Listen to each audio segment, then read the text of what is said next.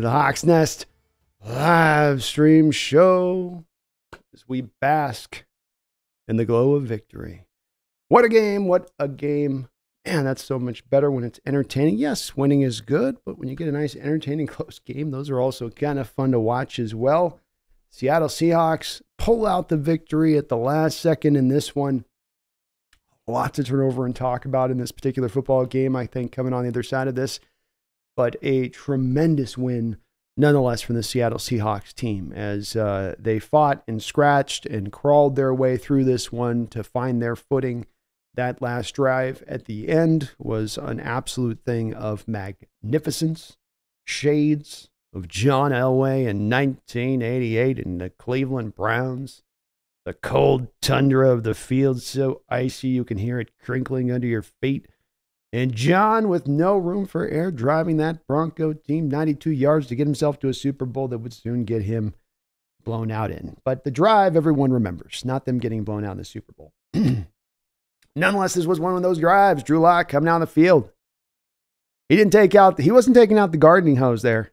No, no. He reached for the fireman's hose. He said, Give me the one off the top rack. Mr. Waldron. We're not going to run our way up this football field today on this final drive. I'm going to go make it happen.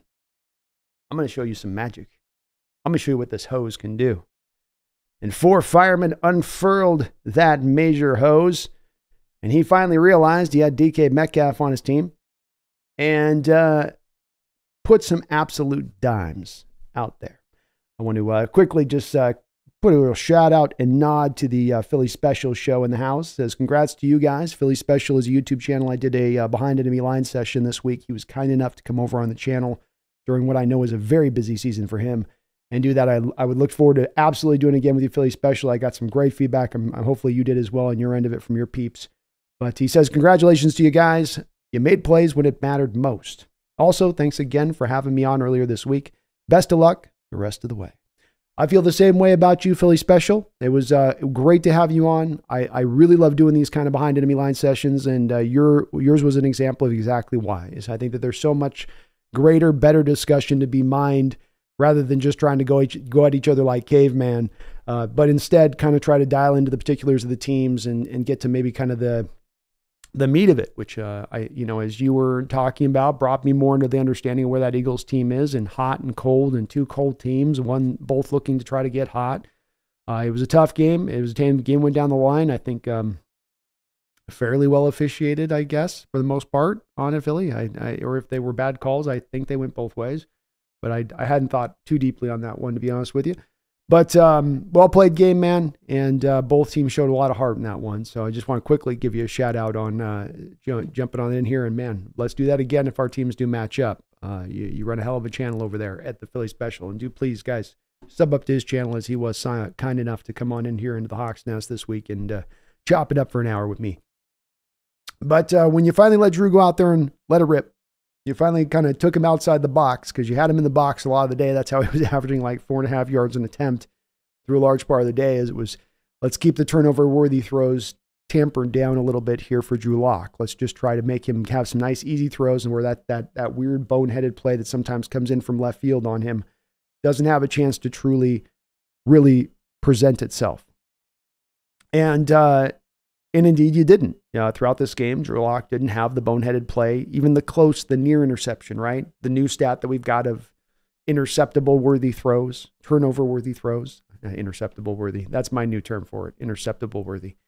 But uh, it means the same thing, okay? You knew what it meant, okay? Laugh as you will, you knew what it meant. You know, you understood what I was saying. But um, they took him out of that box, and he, they had to. And he showed you that he can make those money throws down the football field as well. Uh, two nine route throws, the one to DK, the one to JSN. I mean, magnificent. We've seen on those nine route throws that, you know, in theory, they're very simple. Quarterback hits his back foot, get yourself set up to just let it rip, trust the rip when you let it go. All should be good. But how often this season have we seen that throw just just fall, just die, die on the vine as it falls out of bounds? Or get overthrown by 10 yards or underthrown where the defender, after there's been separation, can now catch back up to the receiver and make a play on the ball. the beauty of those two throws were both gave the receiver an opportunity to go make a play, didn't give the trailing a defender a chance to get back into the play, and let that guy say, You're going to make this play or no one's going to make it. And uh, great job on those throws of not only being pinpoint on a throw that is very hard to be pinpoint upon, but also not just trusting yourself to you gotta you gotta put it in there. Gotta give him a chance. No, it's not a it's a, a low percentage play no matter what. But you got to give your chance to go out there, a guy go out there and make it. And uh, he did so. DK Metcalf, hopefully for some, I've said this is sort of an exemplary game about what, you know, as I say in the, the Hawk fandom, I know there are many different fan base points that stand on certain, certain points. Uh, there's there is an anti-DK sentiment. There's a heavy amount of us that are pro DK in our outlook of him who look at it. And for I think the pro people that do find themselves on a little bit of the anti-DK sentiment, or maybe we need to trade him, or maybe it's not even a DK problem. It's just that we don't know how to utilize him right. DK showed you in this game as to why really going for the approach, in my opinion, of saying trade is the way, trade is the way, because we can't utilize him right is not the right way. The right way is finding the best way to utilize him right. And he showed you on that inning drive. He's done this before, hasn't he? He's been a very underrated clutch player throughout the course of his career. Doesn't get a lot of credit for it. In fact, I feel like DK doesn't get a lot of credit for a lot of different stuff from the fan base at times. Doesn't get a lot of credit for it. But when the game's winding down, when that clock's bleeding away and you need to go to a receiver, yeah, you can trust going to him, can't you? You can think to a couple times in your mind, even just merely this season even in moments when he goes and makes those catches to get you down the football field to put you in a position to get Myers to make a game winning kick, and Myers misses the kick. But DK was down there making those plays at the end, right? As we remember happened in one of the games this season. I believe that was the Rams game. But this shows for those folks, and I, I as I say, the, there's always respect to the folks I disagree with on the other side of it. I know that there are folks who have some really good points about where they stand on DK, and I get some of the stuff, not all the way, some of it. But the thing that just in trying to maybe from your perspective understand those that are on our perspective, here's what you get in this game, which is DK through three quarters, two targets. One of those targets at the tops of his feet at six four, having to reach down and try to go pull it off the turf when Lock could easily get that right up in here. Wasn't that crazy of a throw there? Lock very errant pass there on that throw. Um, and even at the end, he's got the post route. He runs at the end where DK's got to jump down and try to catch it. And it's easily could just put that right up on DK's body. Still made the catch, still reeled it in. DK was money down there at the end. But it shows you in that game when you start to actually work him, throw him the bubble screen, he goes for 15 yards. Work him inside in the slot, he'll beat you on a slant. There are ways to utilize this guy at this point, and we need to make that fundamentally, not just this season, but going forward, center stage of our approach offensively speaking.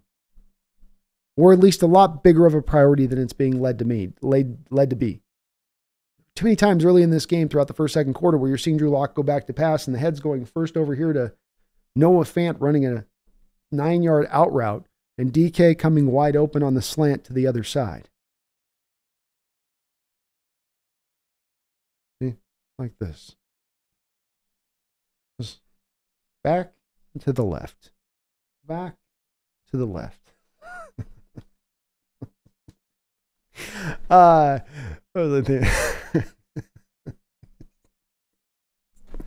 anyway, they showed you tonight with DK why you can get more out of him, why he's got a lot more fruit left to bear from this particular tree. And no high, no way, no why. If there's an untouchable guy on this team right now, in my opinion, DK is one of those guys. You move him away, you send him to a team like, let's say, Kansas City, and you're going to watch them unlock the real true potential of DK Metcalf.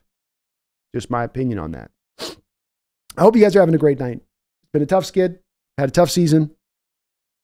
This doesn't make all wounds heal, but it does help to make things feel a little bit better. A spoonful of sugar helps the medicine go down. Michael Downey, glad to see the Hawks win. Me too, man. Robs says, uh, I'm still in shock. They wrote him off, but he didn't write back. That's Drew Lock. I got to check out Love's Locks press conference. Maybe we'll have to play that on stream here. Is it? Uh, I've heard a couple people reference it here. Might be worth uh, putting it on stream. See what he's got to say on this. People, a couple people have referenced it. Rob says, uh, for the first time, I wore my Marshawn Lynch shirt. They ran the ball. Maybe. Well, now Rob's. You know what that's doing. Okay, we're, we can get into the intricacies of this if you want, but now you have created the there's the energy factor created with that shirt. So, you know, you can't call upon it all the time. It's like my Largent Power jersey. I got to bring it out for select moments. It doesn't always guarantee the win. Sometimes the odds are just too long. Whatever you can do as a fan to bring that energy forth and forward, you've got to do so. Maker says, let Drew brew. Let him brew, man. Get him some of those uh, old barrels and let him get to work molasses and let's go. William Leonard, that was crazy game. Pretty insane game. Fun as hell to watch, though. I enjoyed it. Uh, DBO says K9 was uh, feral. He was great. Man, that guy, uh, he's he, when we finally find a way to create some holes for him, look out with K9. You know, if, if they really truly address the offensive line this offseason and get some true dogs down in there, you know, Abraham Lucas, dog. Charles Cross, dog. Middle of the offensive line, not so dog. But uh, K9 on some of those, he can take your breath away with some of the cuts he can make on a football field. The one where he pulled out of the tackle, ducked underneath it, and then got lateral, exploded back lateral wide, flipped his hips, and then got back to the open field full speed within three steps um, to turn the play into like an eight or nine yard gain uh, where he was corralled in the backfield. Another, again, just example of this year with these running backs where some people on the surface of it will look at these running backs this year and say, well, see, with the second round running backs, this is proof positive now that drafting the second round backs don't really have much of an effect on helping your offense solely on necessarily their own. That that's that essentially that it's it becomes defunct. However, the talent of the backfield you have, because if your offensive line isn't getting the job done, doesn't matter. To that I say, if we have a fifth or sixth round running backs back there in this backfield this year, instead of being up around the four four and a half yard average that these two running backs are at, you would be at about the three and a half three yard average, or if not even lower than that. So it's they've gotten out of so much trouble, and that kind of play personifies that so keenly to me, where it's a seven, eight yard gain in the stat column. But anybody watching the play, that's like watching a home run from a back. Couple of donations in the house here. Thank you for those. Randall McDaniel with a $2 dono. Appreciate you for that. Is uh, I get the feeling we're going to win out. This kind of game, this kind of win can definitely push a team forward in that kind of momentum. And when you look at the remaining schedule, Steelers, Pickett's been injured, offense has been inept. Some people even potentially calling for Tomlin's head. Defense still good. Titans, they're going to play hard every week for Vrabel, no doubt about that. Levis just went down to an injury this past week. We'll see where he's going to be at for that football game. And then you got the Cardinals with Murray back in the back there in the attack, and Murray has at least seemed to have upped the ante on the offensive potential production you get from the Cardinals in a football game. So won't be necessarily simple, but it's maybe an easier path than these past four weeks. The playing three games in 15 nights thing, all of that kind of cumulatively, cumulatively put together there, Randall. But uh, it's certainly a possibility at this point, no doubt about that. I could see it happen. the Zillow Hawks is Jamal subtract them.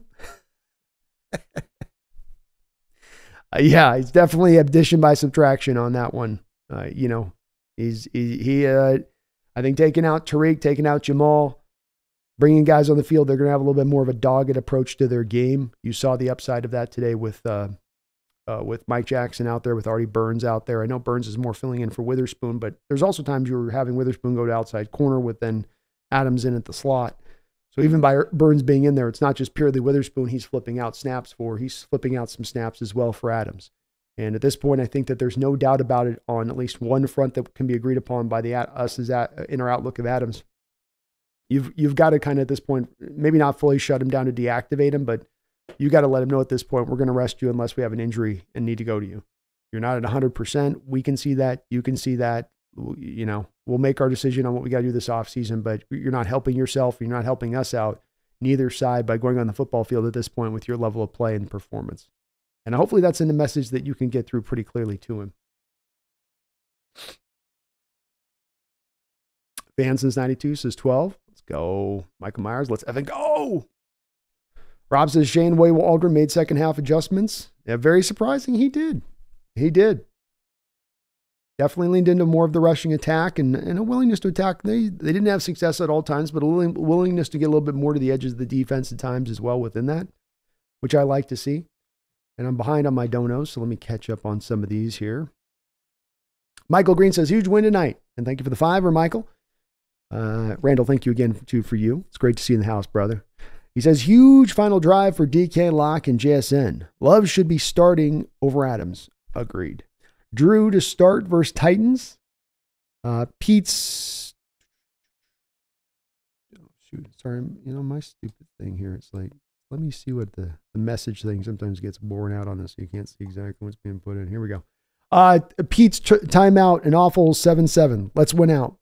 Yeah, the timeout thing is something as somebody said in my live chat. I forget uh, again to shout out to MJC Hawk here in the house. Thank you for the hundred dollar donation. I had I know I had to sign off quickly to the folks who do drop donos at the end there as the game's winding up. I always feel a little bit bad for having to sign up so quick, sign off so quickly, but I I'm impelled to get over there on the Bleach Report. They want me there right after we sign off, so um, I just want to make sure I'm uh, you know bouncing over there as I'm supposed to bounce over there. But the timeout situation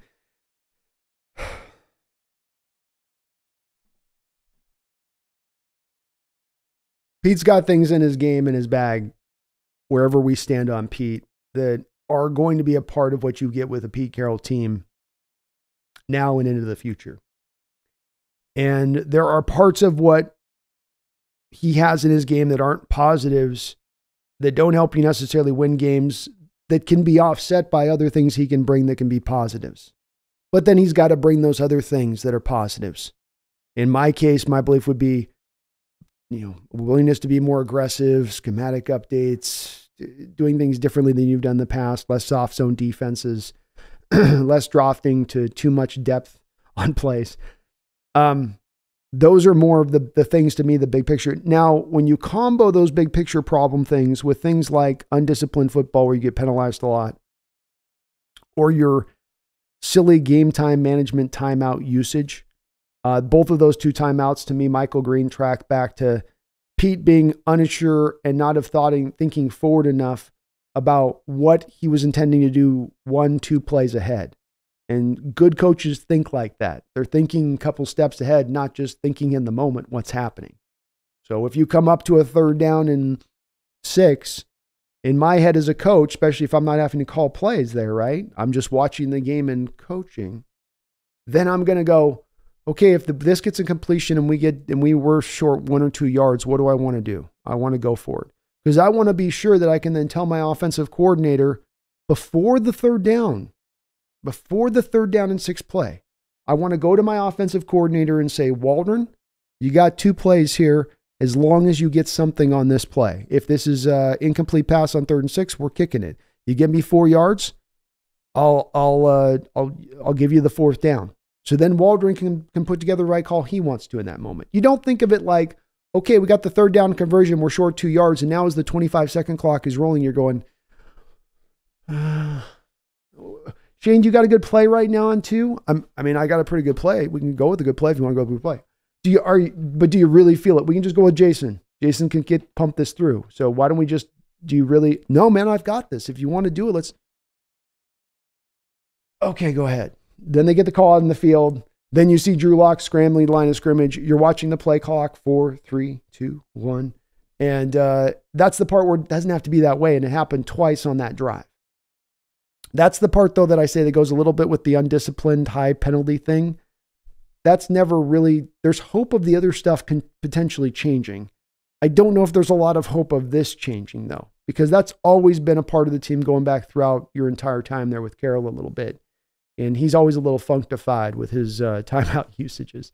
But man, a win's a win, and uh, as you say, um, Love's got to start over Adams at this point. There's there's nothing in Adams and what he's bringing to the table that makes any sense. And Mike Jackson and Artie Burns and the effort they gave you out there, um, I liked what I saw from those guys too. So it is what it is, Michael. Thank you for that fiver.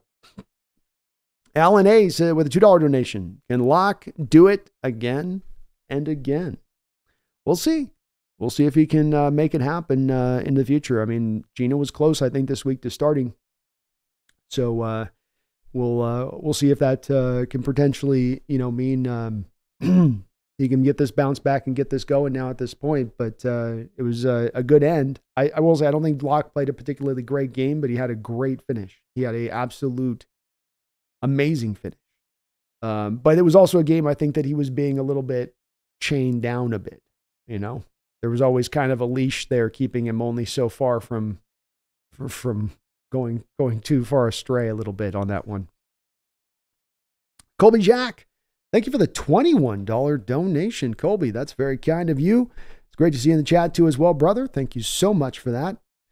Please, Christopher Walken to Pete Carroll, telling Pete Carroll he's sorry for saying Pete Carroll should be fired.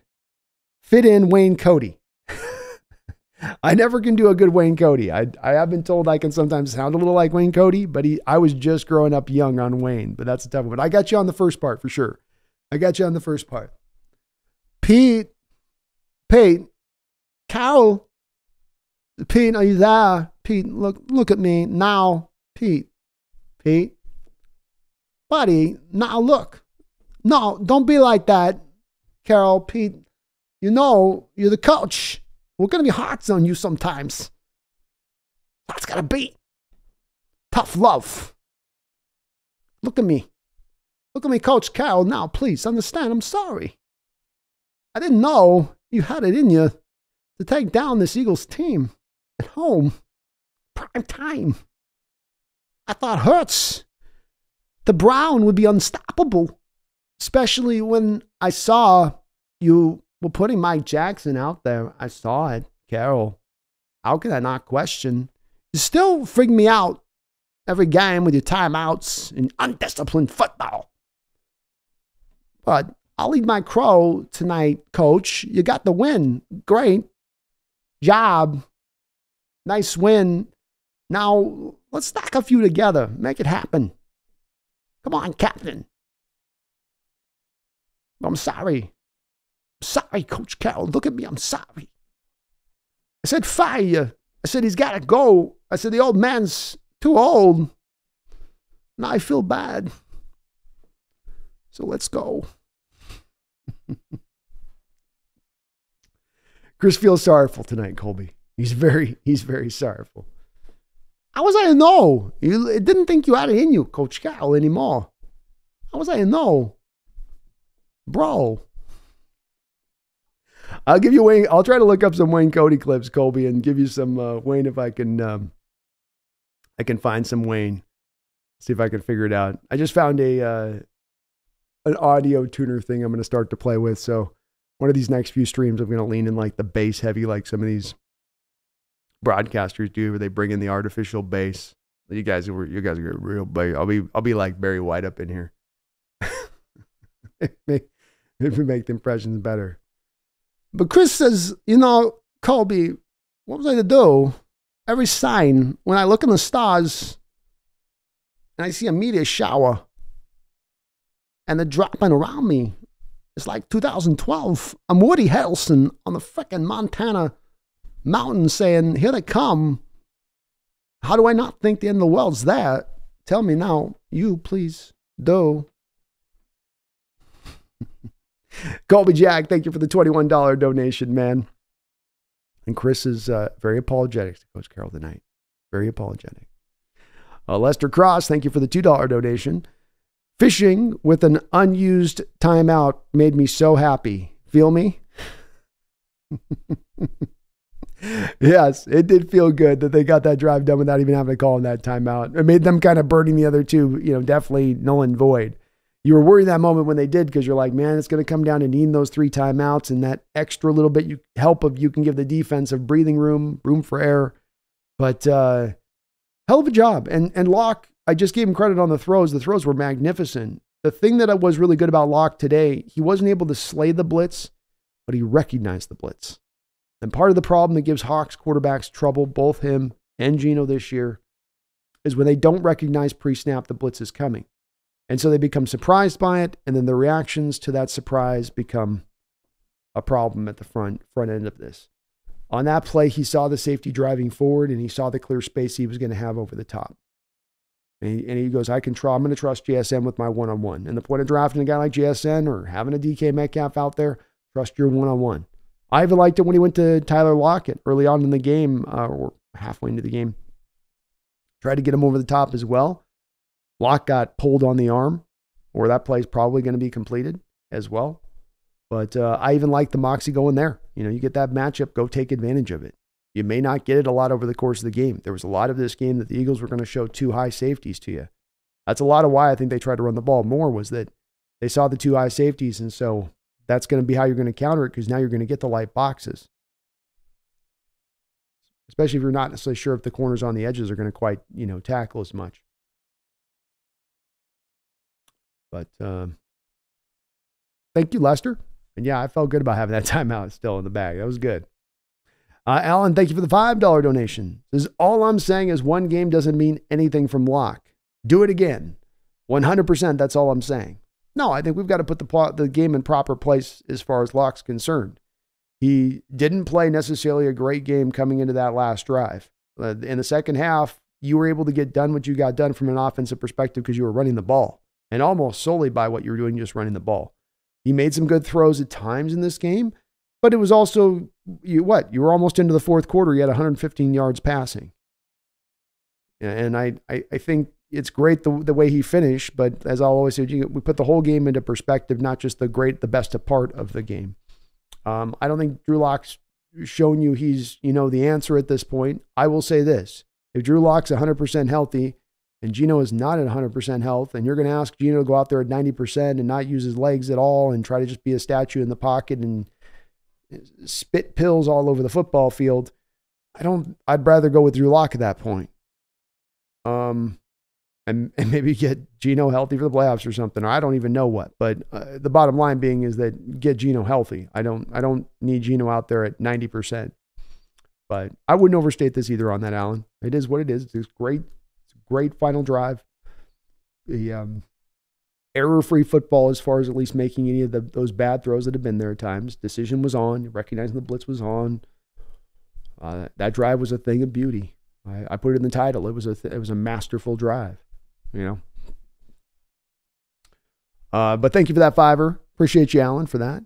Jeffrey A. Thistle has been a Hawks Nest member for 19 long months. You can be a Hawks Nest member now yourself. I'll be doing uh, PFF scores tomorrow morning for members of the channel, and we'll be doing a Thursday stream, members only stream, as we do on a weekly basis. So uh, thank you for that, Jeffrey. He says everybody needs to pump the brakes. Both teams played bad. We just played less bad.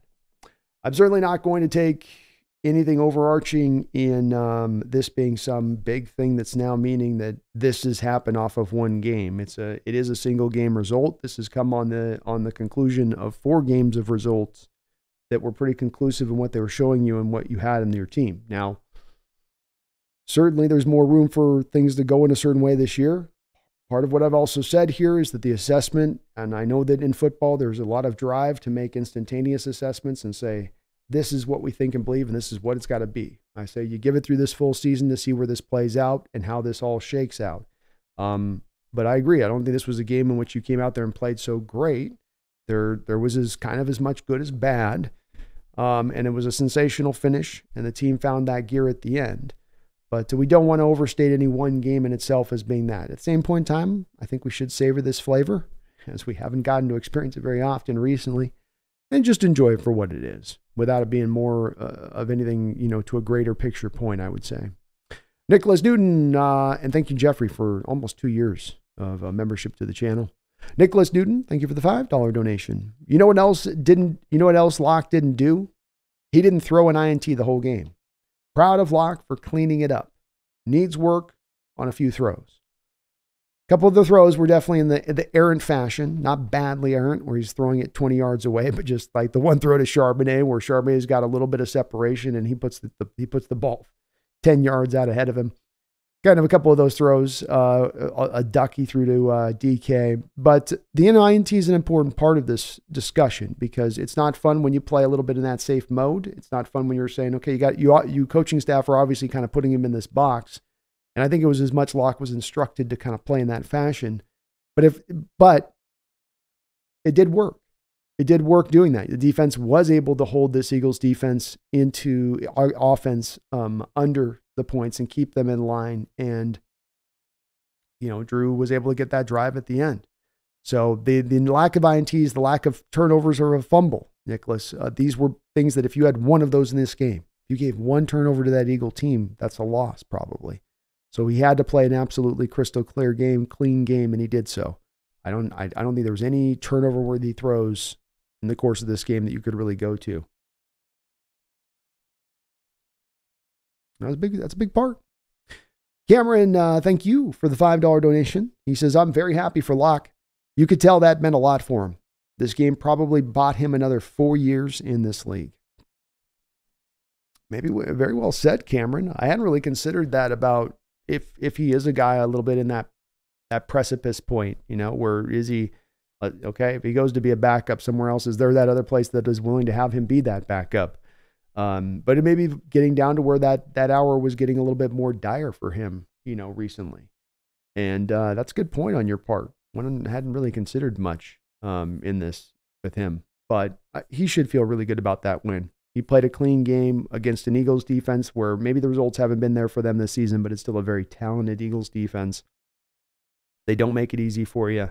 There was going to be a lot of in, uh, unpredictability this week which was going to make it really hard for, for Drew. He didn't know if Geno was going to start. He's got Matt Patricia taking over as the defensive coordinator midweek. So now any of the tendencies that you're studying and training to deal with this week are thrown out the door. Because now Patricia can do anything he want, wants to do coming into this game.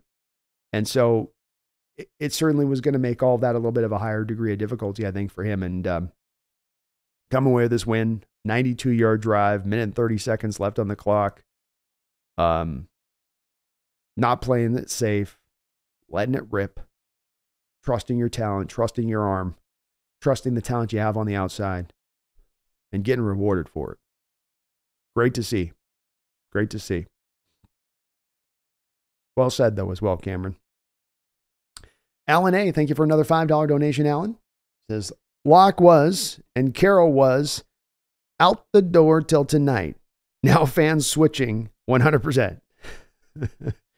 well, there may be, uh, it'll be interesting to see in the discussion if we have a high contingent of fans saying, see, well, Lock is the way into the future. Um, through a lot of that game, a lot of my lock, lock, Lockites, I'll call them Lockites.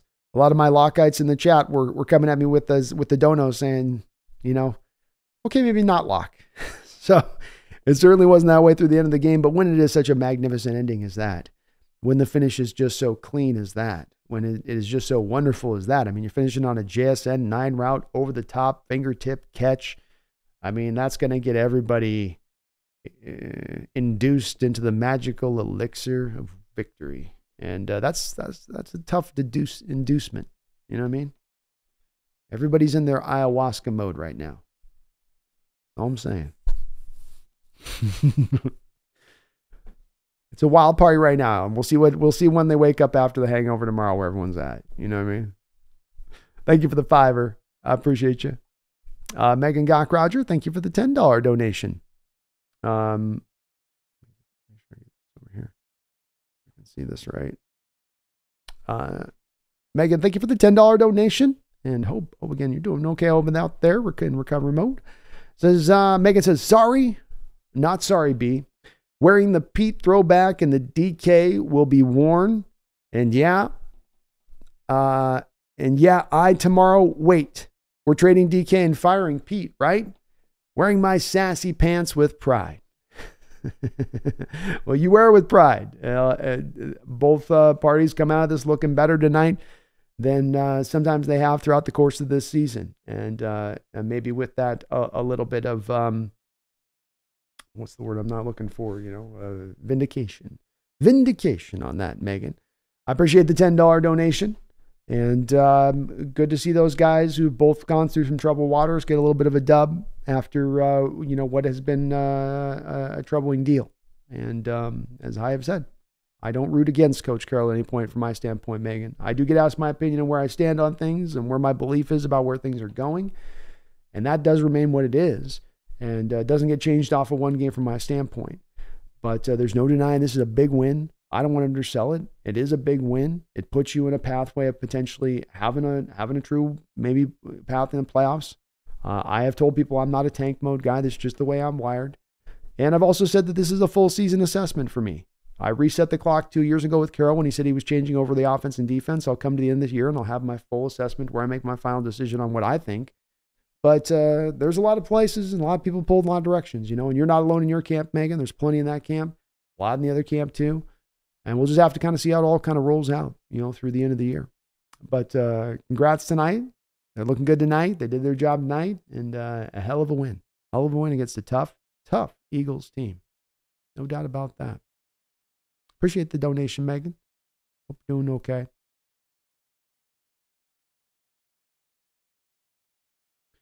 Proper with a $5 donation. Uh, Niner in the house. Uh, we had the rare rare moment tonight, Seahawks fans, where uh, the Niners were were rooting for us like hell tonight. Proper, uh, thank you for the $5 donation. He says, shout out to your team. Great win. Basically helped secure us the number one seed. I might finally see my team win a Super Bowl. Well, proper, you know, the, the season is one that is a, a lot of different parts go into winning a and being a contending team, as we can certainly attest now where we stand here with this football team. And it's uh, about talent, it's about coaching, it's about scheme.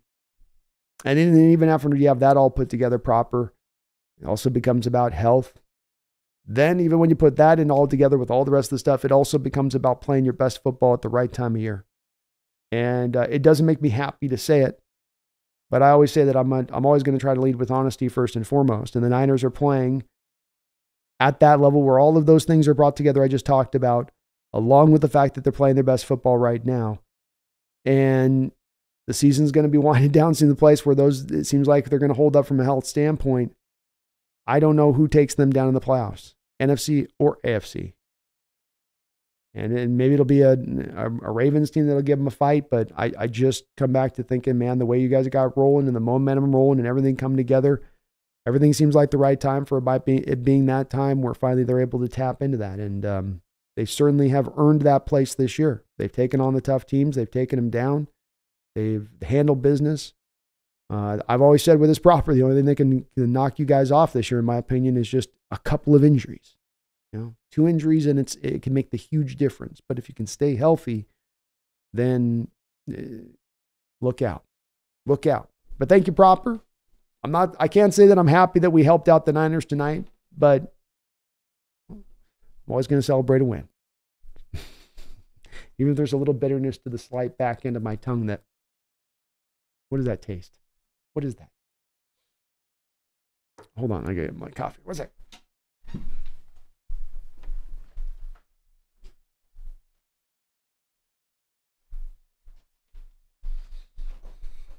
that?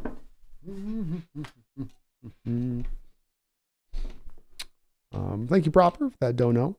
Uh, Alan with another $5 donation. Thank you, Alan, for all the donations tonight. Brandon, regardless, Seahawks needed this game. Imagine if we had lost tonight. Uh, imagine if we had lost tonight. A lot of different comments going around.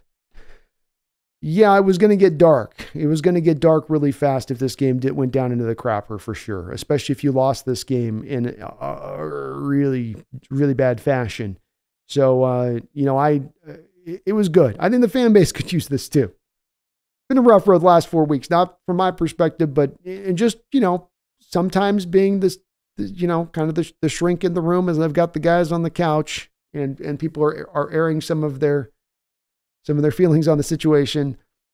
It's been rough for some here. Okay. This has been a tough season, tough season to swallow. Nobody was expecting these results, and, uh, and it's got people kind of caught off guard a bit, and that's going to draw out a lot of reactions. And, and uh, definitely it was, it was steering into that direction, Alan, if this kind of kept going. And uh, good to see that it didn't. Good to see that the team's going to show some fight this year.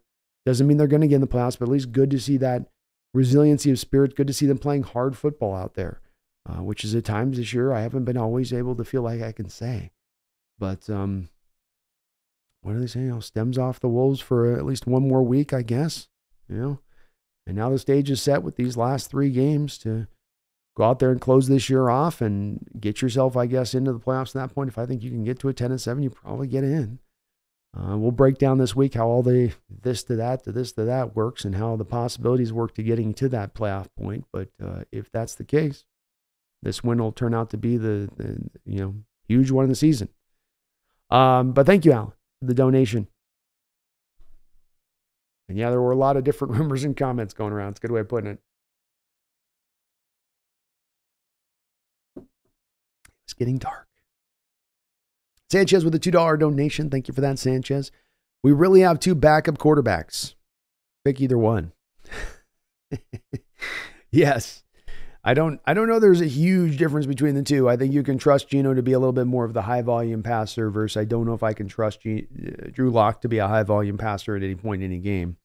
But uh, at the end of the day, I've said that they're they're much more closer together in talent level than they're further apart. Part of why when they had the quarterback competition, it, it didn't wasn't easily just quickly this guy's the starter. They they bore on through camp. But um, yeah, we're gonna we're gonna draft a quarterback this year. We're going to draft second to fourth round. We're gonna go pick somebody. We're not just gonna ride ride with one of these two guys going forward and some Holton Ahlers type guy or whatever's the number two. You'll get one for the future this year. This class just it aligns so perfectly for it to be that case. Alan with another uh, $2 donation says the Niners, 100% good luck though. Regular season wins. Yeah, I I, got to give them props. They've they've had a hell of a year. It is just regular season. You got to get it done in the playoffs, but they're setting the stage well. Getting that home field advantage is a big thing for them because if you let a team like the Eagles get the home field advantage and you got to go out east and play in a game where the conditions are you know, crazy hard for you to operate your offense in, um, and leveling the field a little bit, maybe that hampers you versus being able to play with the in San Francisco in your home stadium. Um, what's likely to be probably pretty temperate elements at play on that. But uh, they've earned what they've gotten this year. It isn't like they just played through a light schedule and lucked their way into where they've gotten. You know, they've taken down this Eagles team. They've taken down the Cowboys. You know, they've toe, they've stepped, they've stayed toe toe to toe with these teams. So you you got to give them their props when they earn it in that way, even if it's through gritted teeth. Thank you, guys, for all your donations tonight. And well said on everyone's part as well. Love your thoughts on all this. Stephen Ground says, I always like Drew. He has a great arm. He does have a he has got a marvelous arm. He really does strong deliver as we saw in those nine routes. He can drop it right down in a a little a little a little uh, dwarf bucket. You know, not even a normal size bucket. Right in the you know, he can put it in the put in the spot.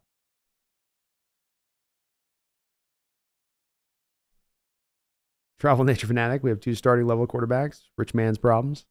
it's a good way of putting it. I like that.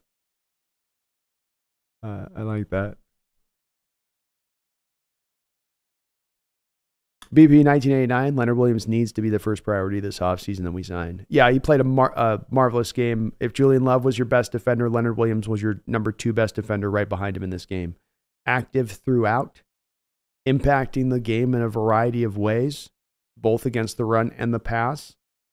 You may not have got a sack in the stat column this week, but this was maybe the best game we've even seen so far from Leonard Williams played. And uh, he will, I believe, be the highest priority free agent signing that they'll try to bring back in the house this offseason.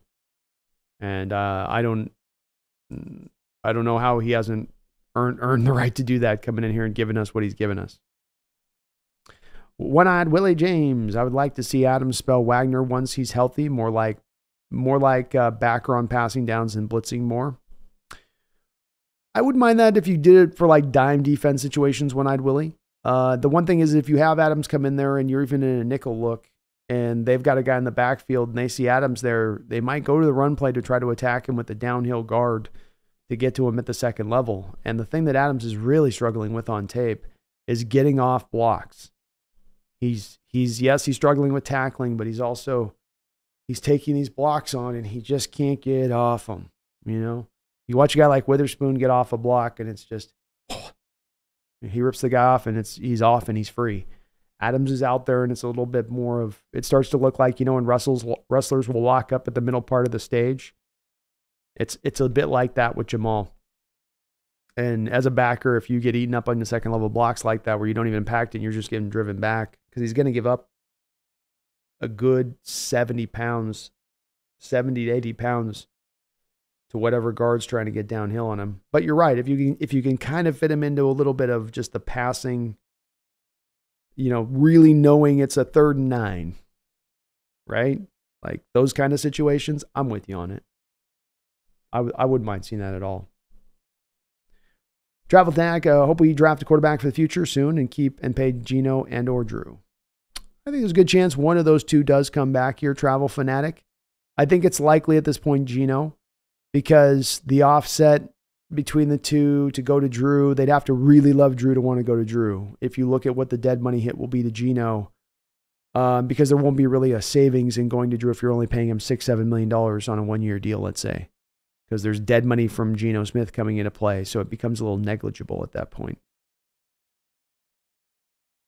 Okay, Jabs, it's okay to be real about PP. Oh, I agree. And I'm still in the same. This game has not changed anything in my camp from where I was before on him.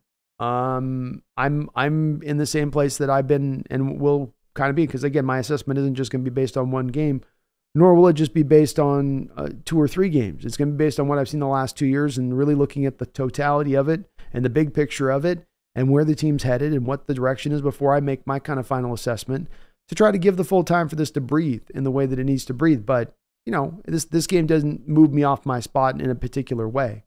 It's, it's a nice, it, it, it's a great win. I love to see it. I like that we're still in this hunt. But a lot of the issues and problems that have you know been there at this team were still there in this game. You know, it wasn't like you corrected a lot of stuff across the board.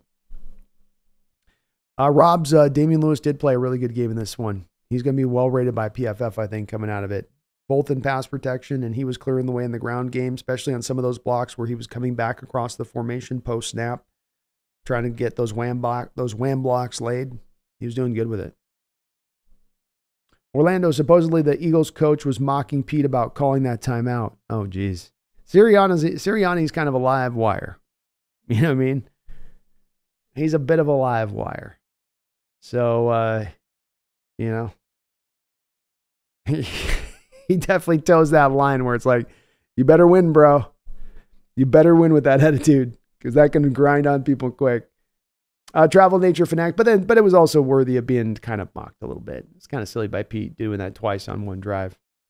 Travel nature fanatic, Julian Love stepped up big time. Defense needed a boost badly. I loved what I saw from Julian Love. Those were two mag. Those two were just great plays. First one playing it like the corner, second one playing it like a single high safety, making a play on the ball, tight there in coverage on the first interception first, then find ball. Just picture perfect technique. Winston, I don't think they sacked Hurts. Didn't see any blitz. Somehow worked this time, though. Yeah, it's going to be interesting to look back at the all 22 on this one in particular, Winston. Did we tighten down the zones? It's a little bit of my my instincts on this are that into the second half, you brought down some of the stuff tighter. Uh, you started to play those bubble screens tighter, you, the shorter routes tighter, uh, and you started to open the door up then for Hurts to look deep. And so, why do you get the deep throw on Julian Love down the field in coverage? Because Hurts sees that you've got the coverage tighter up up front. You know, the throw over there to Brown, he's he's seeing maybe some of the coverage a little more tighter in other places, and there's just the single high safety over the top rather than a cover two look, and he can kind of fit it in there. So, um, I don't know if that is the case, but that's something that my instincts tell me might be some of the case for why it did end up kind of working. The Eagles definitely got very run heavy. They got, I mean, we got conservative, they got heavily conservative. They were definitely trying, if we were trying to kind of protect Drew Lock with our play calling, it, it seemed like the Eagles were definitely trying to really protect Jalen Hurts with his play calling. And he's really sick. So the kid probably was feeling nowhere near 100%. But protection is protection. And it seemed like they were trying to keep him, you know, okay as far as uh, not being under too much uh, pressure. So that was a little bit of the lack of the sacking there too. Winston was just the the the, the amount of drawbacks in the 31 attempts here in the game from Hurts. Certainly a little bit of room maybe to go out and get a little bit more pressure, but he wasn't going to be in a high volume position in this game when you especially look at they rushed 38 times. You know, that's that's a quite a discrepancy in this day and age where passing is the name of the day. I said that right, right? Name of the day. Yeah. Rob says, tonight Pete saw a chance to bring in his vintage self by spamming the run game, which the Eagles had no answer to, which removed pressure from Drew to be a hero, the hero. Yeah, I like that they at least leaned into it. It was working. If it's gonna, you know, I don't care if it's blitzing, soft zone coverage, running the ball, passing the ball. If there's something that is working on a team that doesn't have a lot of things working, lean on into it. And they did do that. Red Ace, if Geno is healthy next week, do you see us going back or staying with Lock? I want full health, Red. I don't want Geno to be like, I mean, it's pretty good. And and something that did something that there's definitely room for, again, that continues to be room for with these quarterbacks is better utilization of their legs. But I I don't want I don't want a Geno that's hindered by being immobile on the groin, where it's it technically feels good. Uh, and again, understanding the groin does tend to be one that you have to let it get fully healed, or else you really risk re-aggravating it. And I know we're at the end of the year. I know it's an all hands on deck kind of situation. But that being said, um, I, I would prefer going back to lock if that is a bit of the case of what we're dealing with here.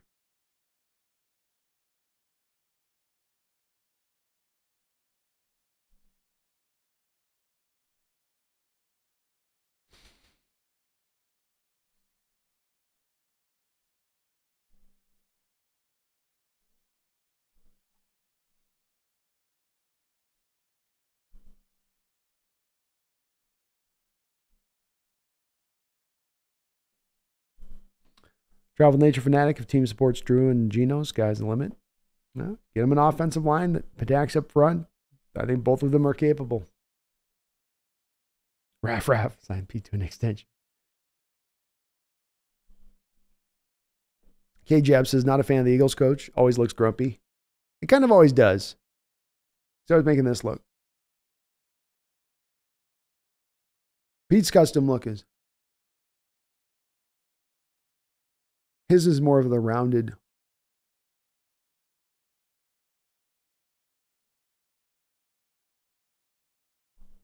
That's Sirianni to me.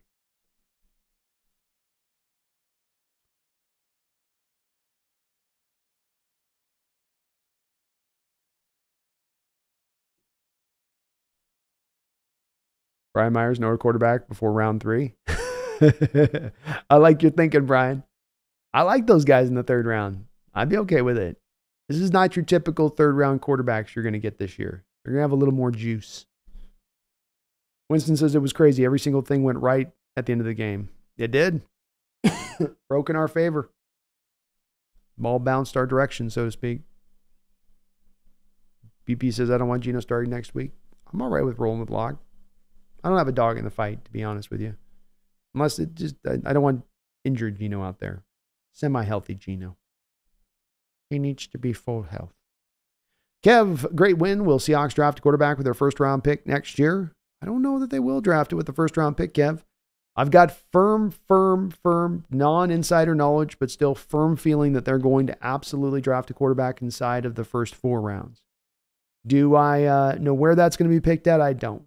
But I do feel like you're going to come away from this draft with a quarterback, a quarterback that we as fans can feel excited about. So uh, we'll just have to see. It's going to depend on a little bit of the assessment of the team and where the quarterbacks go up in that first round. But uh, it's in consideration. You know, the only two guys that are really off your table as it stands right now for sure are going to be Drake Maye and Caleb Williams. We'll see on Penix. You know, we'll see on Jayden Daniels. But uh, you'll have a lot of guys to look at. Winston says 90. Uh, Winston says crazy 92 yard drive, one timeout Less than two minutes. Honestly, can't believe it. It was awesome. Awesome drive. Best drive of the year right there. Biggest drive of the year right there. Johnny Utah has been celebrating seven long months as a Hawks Nest member. Thank you for that, Johnny. Says, can we enjoy this win and not argue Geno versus Drew? Yeah, it's it's going to be a little bit of a way that I lean tonight against, and where there's going to be a lot of discussion on uh, the Geno Drew thing, and um, I, there's going to be a discussion on this still means Carroll needs to be going or doesn't he needs to stay now. Or it's going to be two points that I do kind of lean away with from one because we've talked it all to death. We we know where everybody stands. The the folks that are pro D, pro Genos or the pro Genos, the pro locks are the pro locks. Um, likewise with the people that are in the Carroll camps. You know, the camps are the camps. The people are on the sides they're on with that a little bit. We don't need to sharpen our knives tonight. We just we've we've had a rough run of four games. And right now, after a prime time win against a tough Eagles team, a 10 and 4 Eagles team now. I think we just enjoy this win, enjoy this victory, and we can turn over all those subjects and get on all those super crazy depths of that stuff. I think for definitely another day. But uh, we got the win. Got the win. Got, I'm going to enjoy my win tonight. May not lead to a whole lot, may not mean much a whole lot in the grand scheme of things, but it feels good.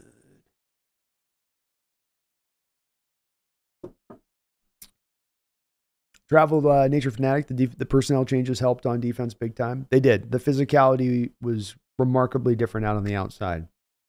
And you felt it from very early on in the game throughout the game. The tackling, the taking on blocks, there was a difference in tone in that respect of things.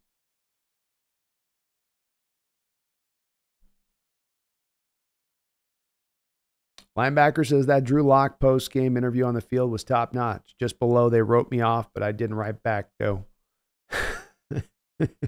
I'll check it out. Maybe we'll try to put it on the stream here if I could find it.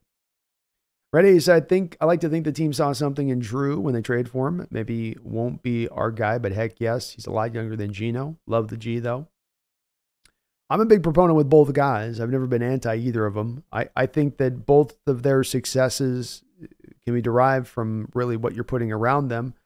Um, and then it's going to be hard for both in this kind of situation coming onto this team as it's been as at least up until this point this year, where you're really behind a bad unit as far as pass protection is concerned. But I think he's got he's got talent that's right in line with Geno. And as Geno has developed over time and gotten better, so too why can't Drew Lock? Um, he's got a lot of physical ability. He absolutely does. That's why he was a second round pick. But uh, it's sometimes just about opportunity and chance, and opportunity and chance in the right places. You know, it's great to see him pull off the win, though. Soviet Spy, I think Lock was hesitant because this was his in or out of the NFL game. First two drives stalled by penalties, and Eagles' eating clock led to a slow start. Great team win today. Hey, well said, low Soviet spy. And uh, Cameron was saying kind of similar thing above, which there, I guess I could definitely see there being something to that. Um, and I, I can get that. Totally can get that a little bit of why they, you know, would, would look at it through that, uh, that view of things. And uh, certainly those first couple of drives for the Eagles where they were just eating a half of a quarter of clock each time you're going, ooh, okay. How long until the defense is going to basically just be over there with their guys' hands on their hips, just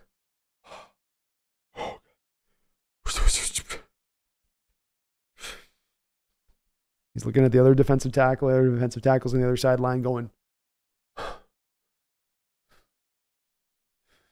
I'm here.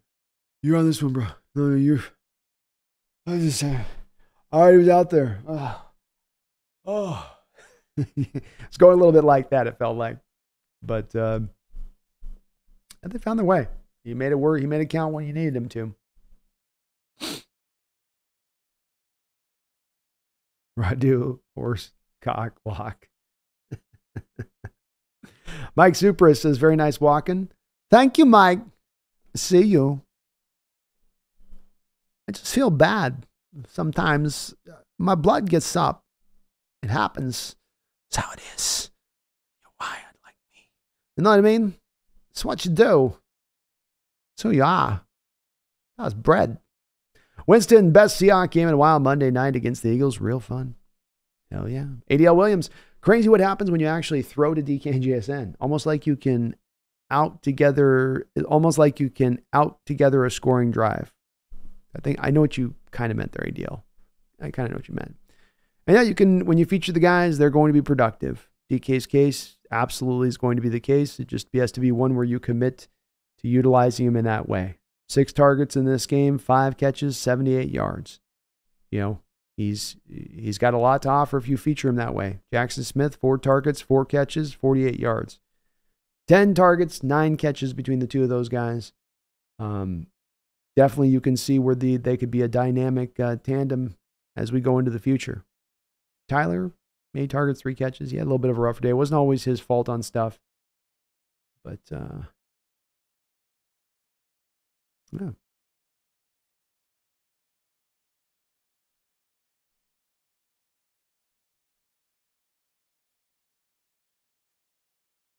Winston says DK took over. You got to force it to him some more. How? Do him more somehow. I think there's some more easier opportunities in there to Winston that, that are just easy ones you can just try attempt to do. Him in the slot running a slant route. You know, what 5'10, 5'9 slot corner is going to be able to stay and get around DK's big body? He doesn't even need separation on those throws. You just throw it right on his body. It's it's a catch every time. The uh, bubble screen that he ran, commit to the. I, I'm not. A, I've not been up until this point the biggest of fans of trying to make the DK be a bubble screen guy. But at the same point in time, if you're really struggling this hard to find him those touches and targets, use that. Commit to throwing one of those in a game. You know, there's two targets right there, easy peasy. Just every game you can do that are not nine routes or comeback routes, or not him having to win on the outside or up against double coverage.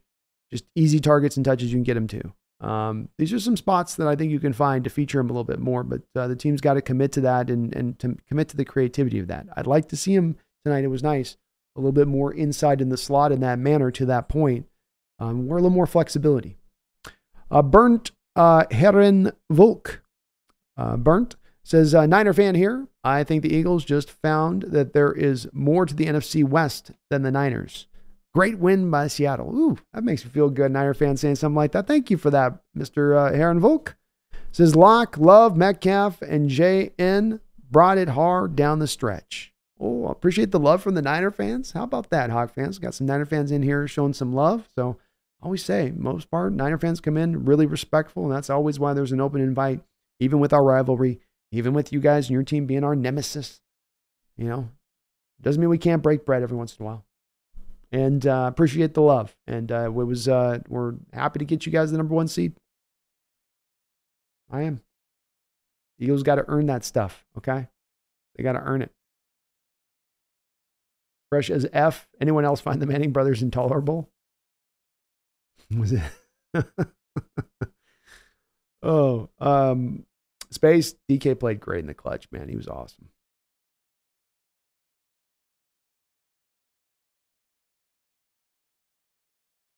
BB says, I need Shane Waldron to call a full, complete game next week, start to finish.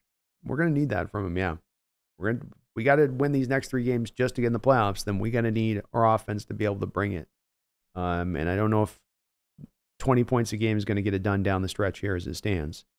So, uh, Alan A., thank you for another $2 donation and all your donations tonight. He says, All right, I'm out, Seattle fam. Said my piece. Go Hawks. Well, Alan, thank you for all of your donations tonight. I know there's been a multitude of them. Appreciate everyone. Uh, it's been, I love your thoughts on this as well. Uh, always good to hear from you in here, and uh, thank you for all your support on the channel. Uh, Mr. Kane, my brother from another mother, thank you for becoming a member again of the channel. It's good to see you in the house. I hope you're having a, a great night celebrating this win as well. Alexander says, I say Drew Lock. I say start Drew Lock next week. This win probably gave him a lot of confidence, but if Geno starts, then okay. Yeah, I don't think there'll be a lot of people really married one way or the other. You're kind of like where I'm at on Alexander. You know, it's like, you know, like, honey, you want meatloaf or spaghetti tonight?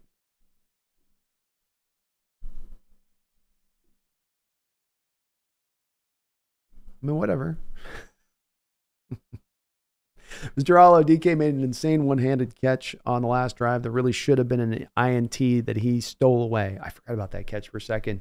Yeah, I it should have been first off uh, pass interference. Then it sh- then it was almost an I interception when there was no call by the official. As he's being dragged to the ground, he just gets one big bear paw on the ball and reels it in. Absolutely sensational catch there by DK Metcalf. I mean, that was just huge huge. They got you a first down there and uh, just shows off his physicality there where he can be drugged to the ground and still be able to pull that ball in. Insane is the right word, Mr. Allo. Jim Page says, crushing it, dude. Thank you, Jim Page. Appreciate you. I love what I do, man.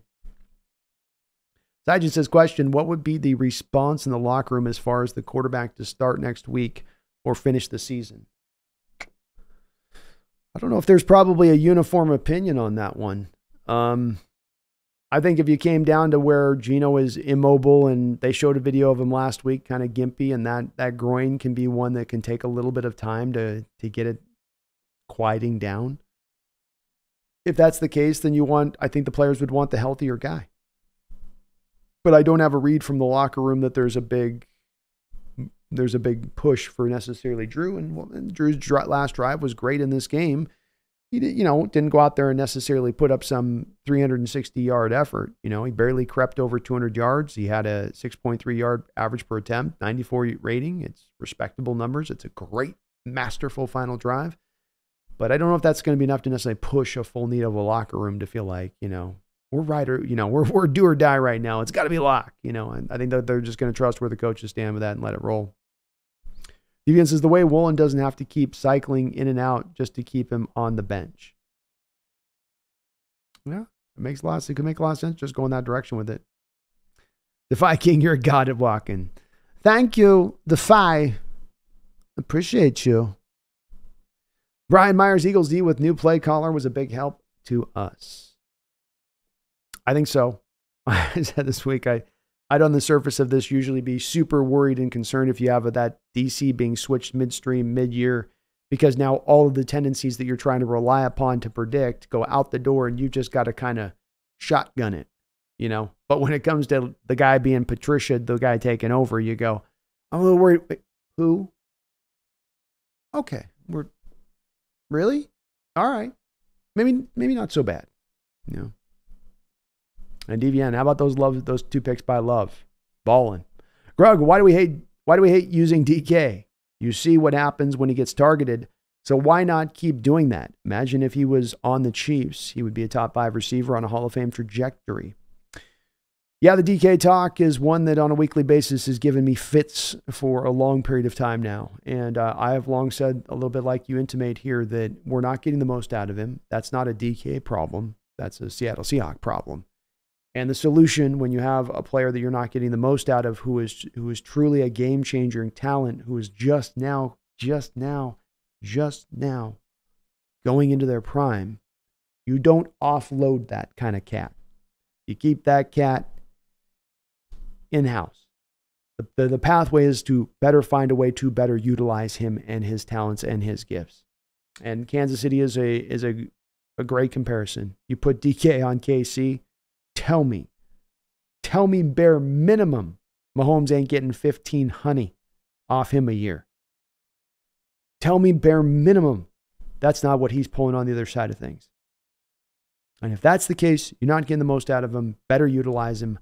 Find a better approach and pathway. And uh, there is a path here to do it, but sometimes it takes the commitment, Grug, which, on to your point in your question, has been the missing piece in this process. Why? I don't, dear God, understand why. There, there was one drop back in this game in particular where Drew drops back and predetermines he's going to go to Noah Fant on an out route. And they show an all, uh, not a, it's like a sub all 22 shot, the sky cam shot from behind. And you see the DKs running a simple in route, Eagles dropping back to depth and coverage. And Drew forces it into the tight window throw where the window's so tight, Drew ends up just throwing it away. You can see on the throw, he sees Kevin Byard's undercutting the route.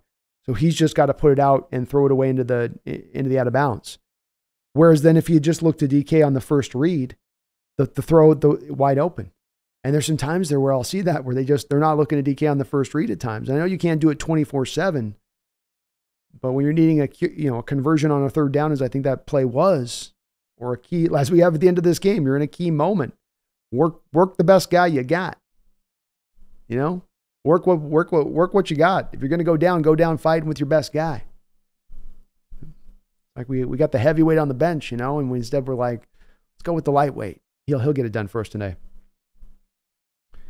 Burnt says the Seahawks just made Sirianni begin his midlife crisis. Hashtag front runner. Uh, Alan says, I see the Lock fans hype tonight. But they've been MIA for eight months, though. Michael Surplus uh, says a lot of receivers got hit in the hands with lock passes, very catchable passes. DK, Lockett, what? DK had the one drop that was definitely a little low. He should have still, that's an NFL receiver, should reel that catch in. Lock did have some drop or two. Uh, the other guy I think you're looking to mention there, Mike, would be Fant, who had a uh, bad drop in the middle of the field that the ball squirted right up into the air and I was could have been picked if there was a, a defender there.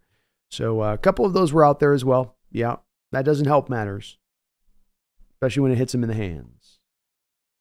Ante Petrish Star Wars opening music for playoff hopes still alive. Dun dun dun dun dun dun dun dun dun dun dun dun dun dun. Mm. I wish I could play it.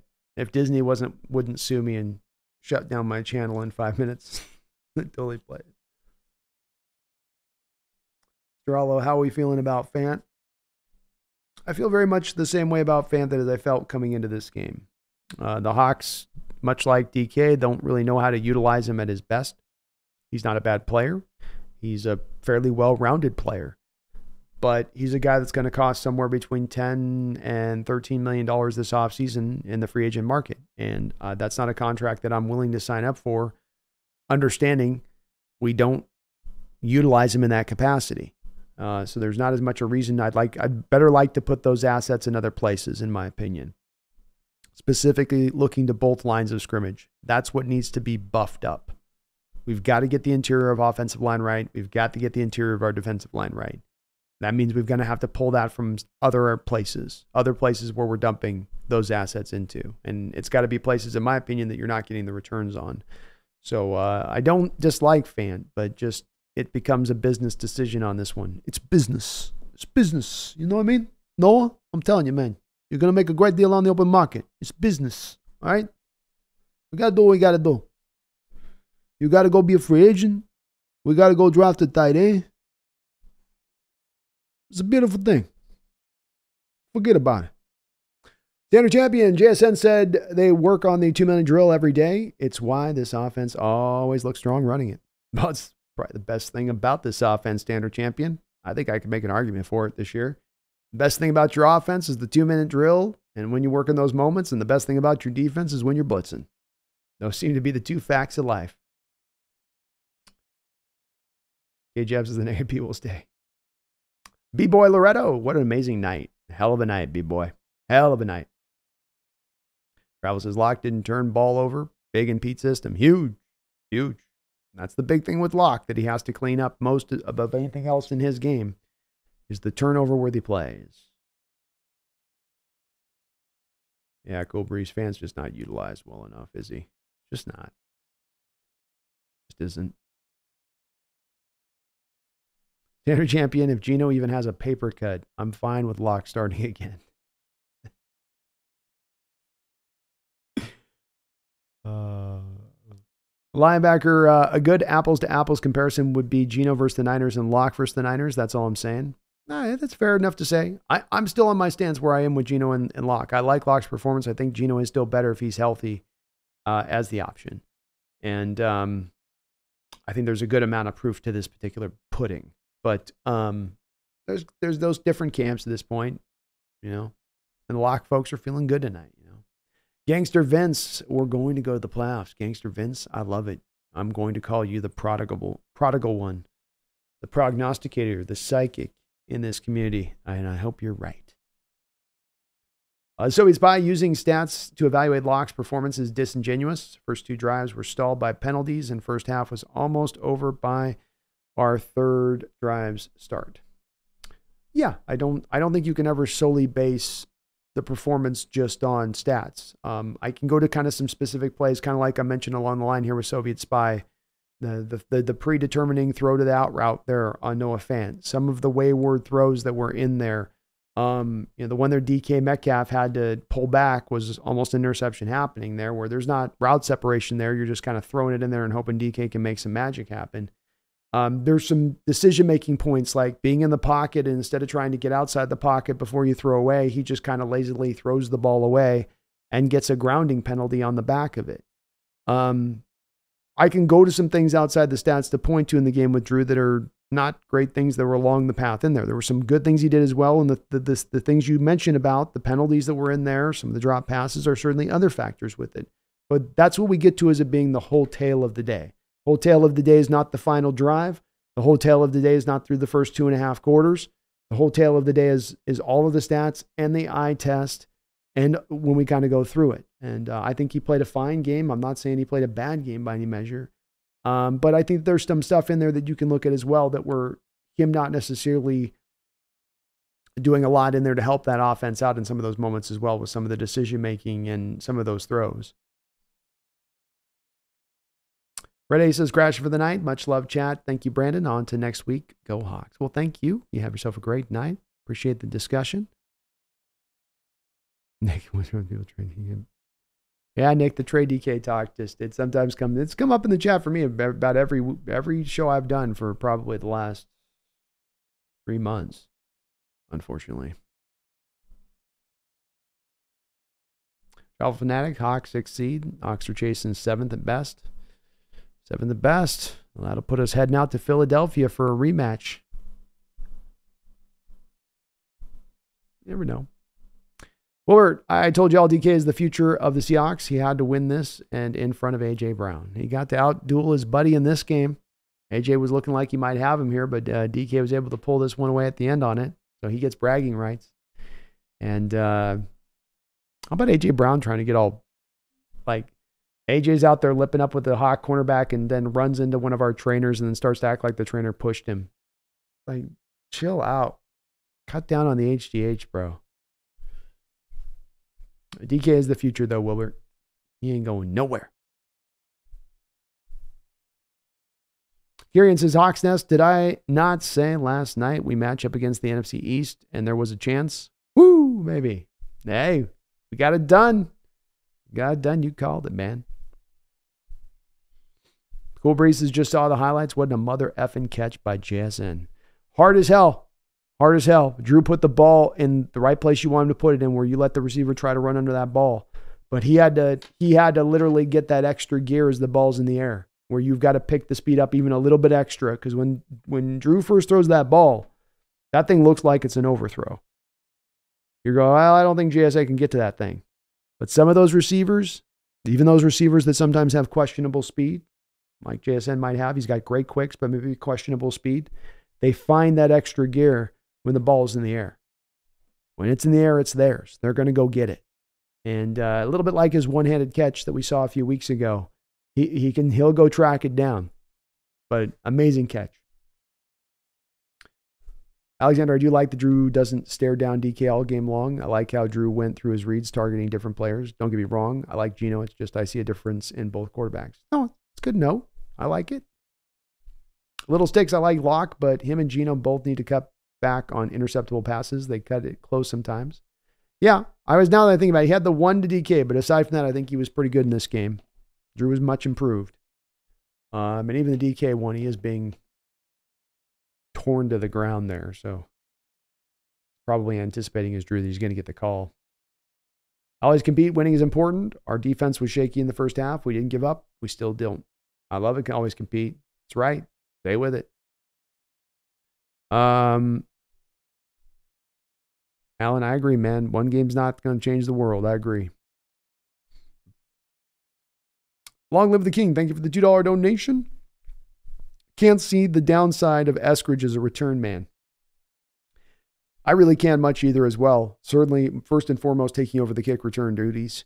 Maybe that means that they have to activate one extra receiver at that point, and then they would have to deactivate DJ Dallas. But for the love of God, then just line up Eskridge as a running back at that point. Why don't we just turn him into a running back?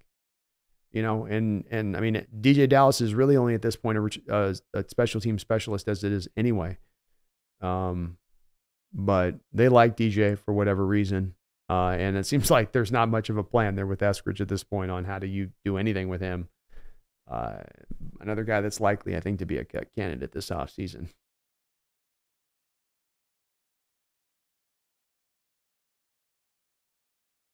See Aloha 808 says, watch from Osaka. Well, thank you for watching from Osaka. See Aloha. Hope all is well out in your neck of the woods. And little sticks Drew ball when it mattered. That's for sure. And it's a where quarterbacks, you know, that's your true test. You got to go down the field. No, no, you're not just going to get one of those little, you're just going to get one of those little field goals. You know, you're not just going to get up to the 40 yard line and be like, oh, I did my part. I got 25 yards. No, no, no, no, no, no. You got to go get down you got to go get a tutty. You got to go get a tutty. 92 yards. Hard, hard to pull that off. That takes, that takes some iron will there in that moment to get that done. A lot of processing you got to do in the moment to be on point. Drew did it.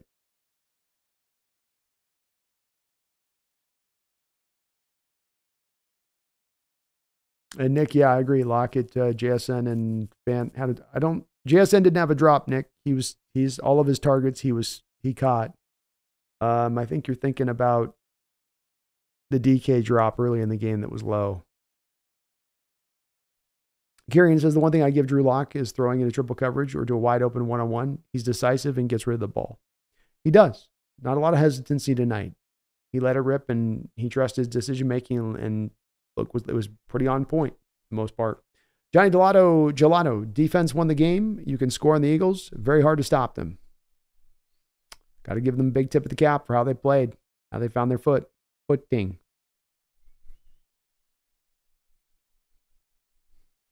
See Aloha says go to two quarterback system. Egos, no problem. Basically, that's why I'm saying that we need to take the Vikings out. They don't have a quarterback. So let's see right now. We've got, uh, let's see here, NFL. We got an update on the playoff picture here. Let's go to the playoff machine. It's a machine. So the playoff machine, indeed, right now, well, it's not updated yet. We'll have to see. I don't know how do the tiebreakers work right now, though.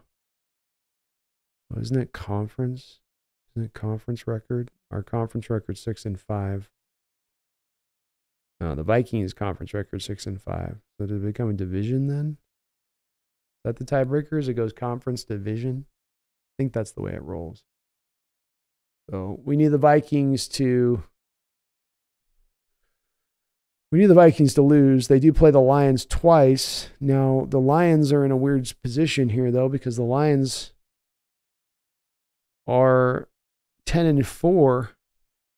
So they could lose this division. They got to win one of those games. But if we win out and they can just win one of those games against the Vikings, we get in the playoffs. There's your pathway right there. Pretty straightforward. I don't think space it'll be through the Rams. Like you're saying, the Rams schedule is weak. The pathway is going to have to come through the Vikings. That's your, I think that's your game. That's your one right there. Um, the Saints have a four and five conference record. That could be impactful on this too as well. If Tampa Bay can come out with the win in that division, then we would overtake the Saints because of the conference record. Our conference record would be solidified at this point, as we're likely to get one more win, which would put us at seven and five. I don't think even the Saints can potentially get to that point. Maybe they can. It's complicated. Saints got the Rams. So there's your game right there. That's just what we want to see. They got to take on the Rams and the Buccaneers. Saints got a bit of a that that's a tough schedule for them going forward. And we're happy either way that game goes. So it comes down to the Vikings here. Those skull bastards are the key to everything. Damn it. Long live the king. I love your thoughts on Eskridge. Thank you for that donation. Let's just put him back there as the kick returner bare minimum. Let's get some impact, you know? Let's boost where we can boost. Let's let's shoot some of that vitamin A, B, C, D stuff in the veins. Let's give them some of that stuff that they give those people hung over in Vegas on the streets. Michael Van Zier, thank you for subscribing to the channel, Michael. Appreciate you for that. Linebacker, I'd say lock for most of the game, and Geno in the fourth and two minute drives. little split. Split it on up. Split it on up.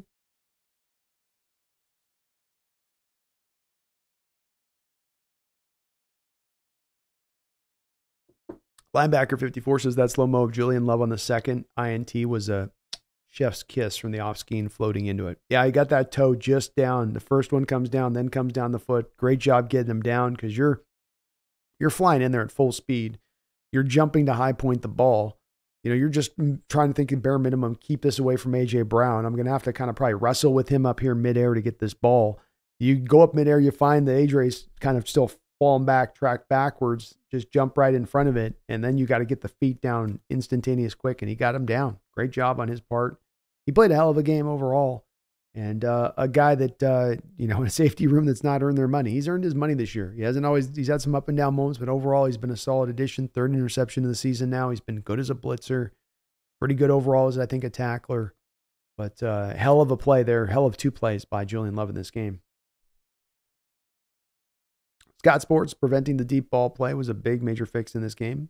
It was. I think they showed that uh, Julian uh, that uh, Jalen Hurts was uh, what was he um, 0 for 4 on throws of over 20 yards in this game, including two interceptions. Definitely a big key. Nick uh, Love and Nubin would be a nice safety duo. Add in James Williams for the third downs as almost a linebacker type player to specifically match up with tight ends, or uh, just play the middle. I've heard a lot about James Williams. I got to do some looking up on him. I haven't had a chance to, to, dive deep. I have looked at Nubin. He's maybe my favorite safety in the draft, Nick. So sign me up with Tyler. I love watching him play. And uh, with Julian Love and Nubin, you would be having guys that certainly could fit into a system where they can do everything you need the safety to do. Single high, two high, come down in the box. Both would have the capability of bringing that uh, to play, which would help you in a lot more in the unpredictable nature and how you'd like to maybe run the safety position. Well, just imagine having Spoon tonight and one. A healthy one. Spoon would have been great. Sam Hutchinson, uh, Quandre Diggs stepped it up today. I think he knows his time is about up here. I, I saw a good amount of effort of him. Nice to see him up more around the box at times in this game, able to maybe impact the game a little bit closer down there rather than just always dropping to supreme depth. But I thought he played maybe his strongest game of the season, did Diggs in this one. He was there in coverage. He was there in the running game. When he came up to tackle, he brought the guys down. Um, yeah, well spotted on your part. Thought he played well. Scott Sports, did Riq get benched tonight? I don't know if it's benching or if it's as much an accommodation for the shoulder injury. You know, this is the, you can only be, the only people that can know are behind closed doors. Is Tariq Woolen not tackling well this year because the shoulder is going to require surgery and it's in just kind of bad shape, so he can't really wrap up? Or is it an effort problem? Or is it just like a little, the shoulder's a little sore, but he just doesn't, the commitment isn't there. It's a former wide receiver playing cornerback, and he just doesn't have the, the want the grit to be the tackler there. I don't know on that one. I, I think it's the injury a little bit affecting things mainly. I don't think he's the best tackler anyway, being a position, a player recent to the position as far as the change goes. But we'll have to learn about whether or not he has any kind of surgery at the end of the year. I think that will tell a little bit of the tale here. Alan like Spoon moved to more of an enforcer like Cam. Gets to kind of do a little bit of that as a sometimes in the slot in there. But moving around might be a smart approach going in the future. Johnny Utah says Diggs isn't bad. He's just overpaid. I think that's a good summation of it.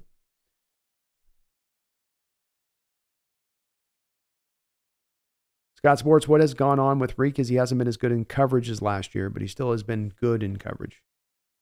Yeah, he's been overall solid and he's been fine in coverage. His issues come into tackling, getting off blocks.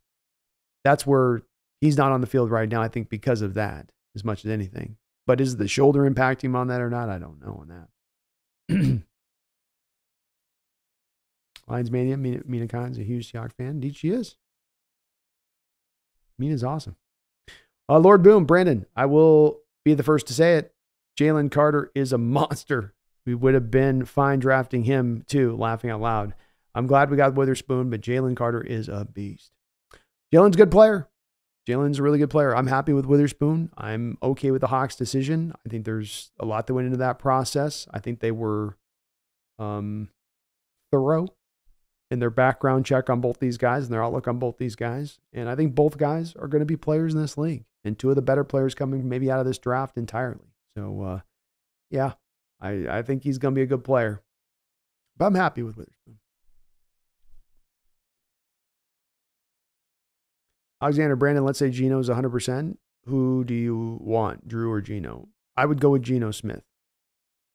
Remember, we've just gotten Abraham Lucas back in at right tackle. Um, uh, and when you did do that, you had a game against the Cowboys where he's throwing for 360 out there.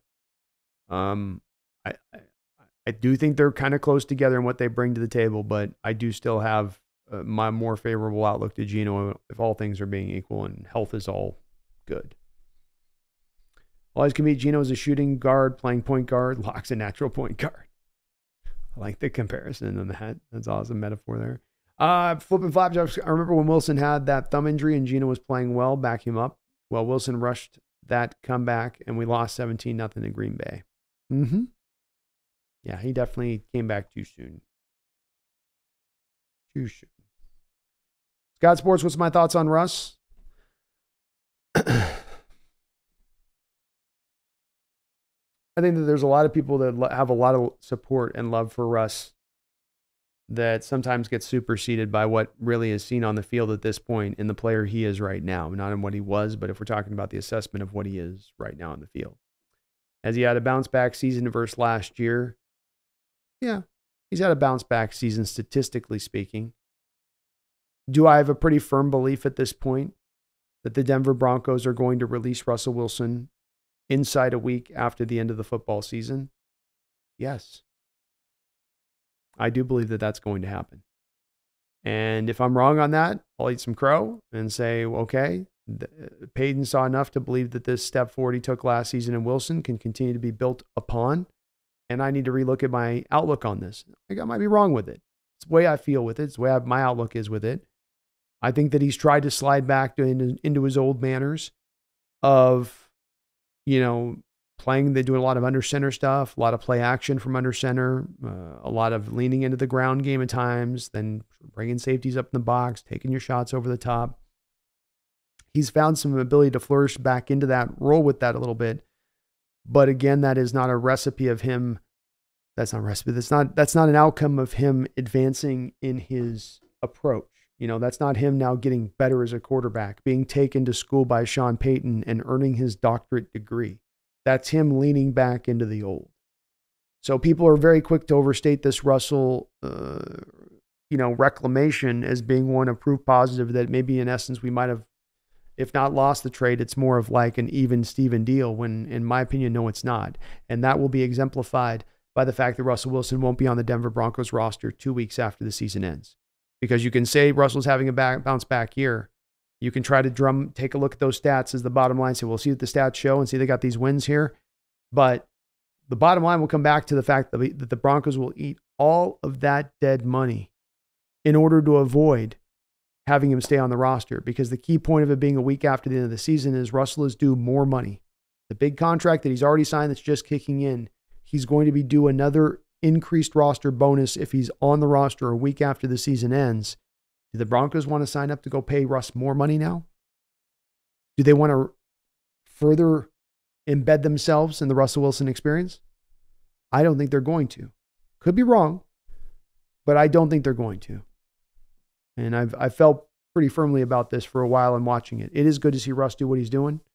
And maybe there's even a weird, as I've said, there's a twilight zone way that this could work where you have Carroll staying in Seattle, you have Wilson get released by the Denver Broncos a week after the year, and the Seahawks end up making overtures to to Wilson to come back, uh, which I don't think is going to happen. But there's a bizarro world where I, I just I could see it kind of going down.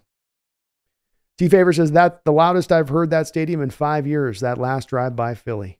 Ooh, great to hear, T Favor. You get us prime time and liquored up we we can we got some we got some opera opera level lungs out there in that stadium.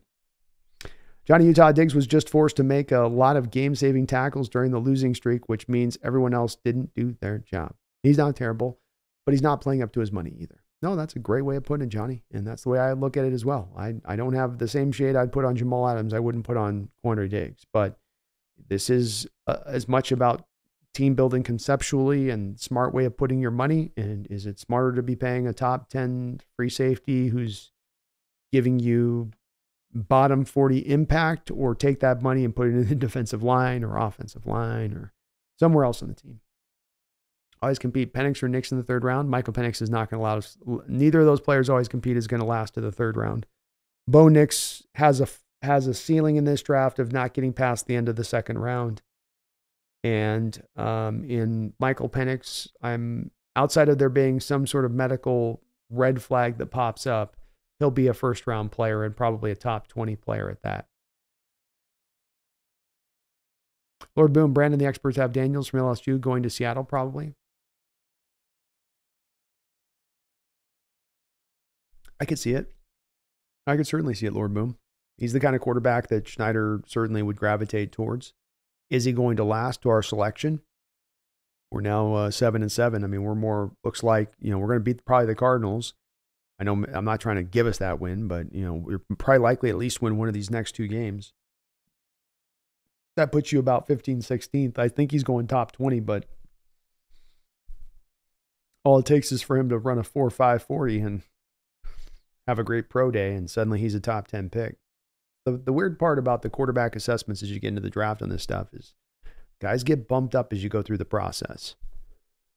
Unless there's that like red medical flag thing, tends to be the way it is. And with Daniels, he's certainly going to be a guy that's going to go up in the first go. He will go in the first round at this point. I don't know how high he goes yet. I don't have a firm track on that. Some of this is I haven't done the deep dive on these guys, but uh, he does look like a first round quarterback at this point.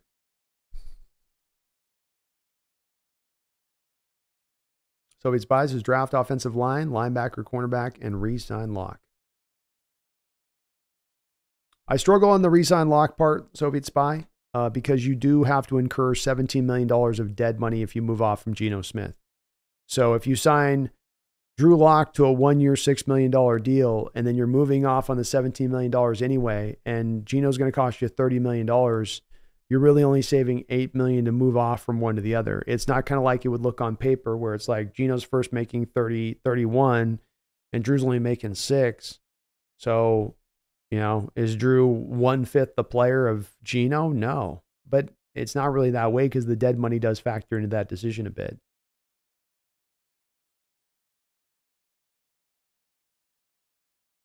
But I'm good with the rest of your list. I love the rest of it. Eric uh, Knupp, we saw a lot of lock tonight. I believe you're into a full week of practice, another game. I'm good with either way here. I'm, I'm a good good either way. Don said, Brandon, I had my knife sharp, fam. Let's go.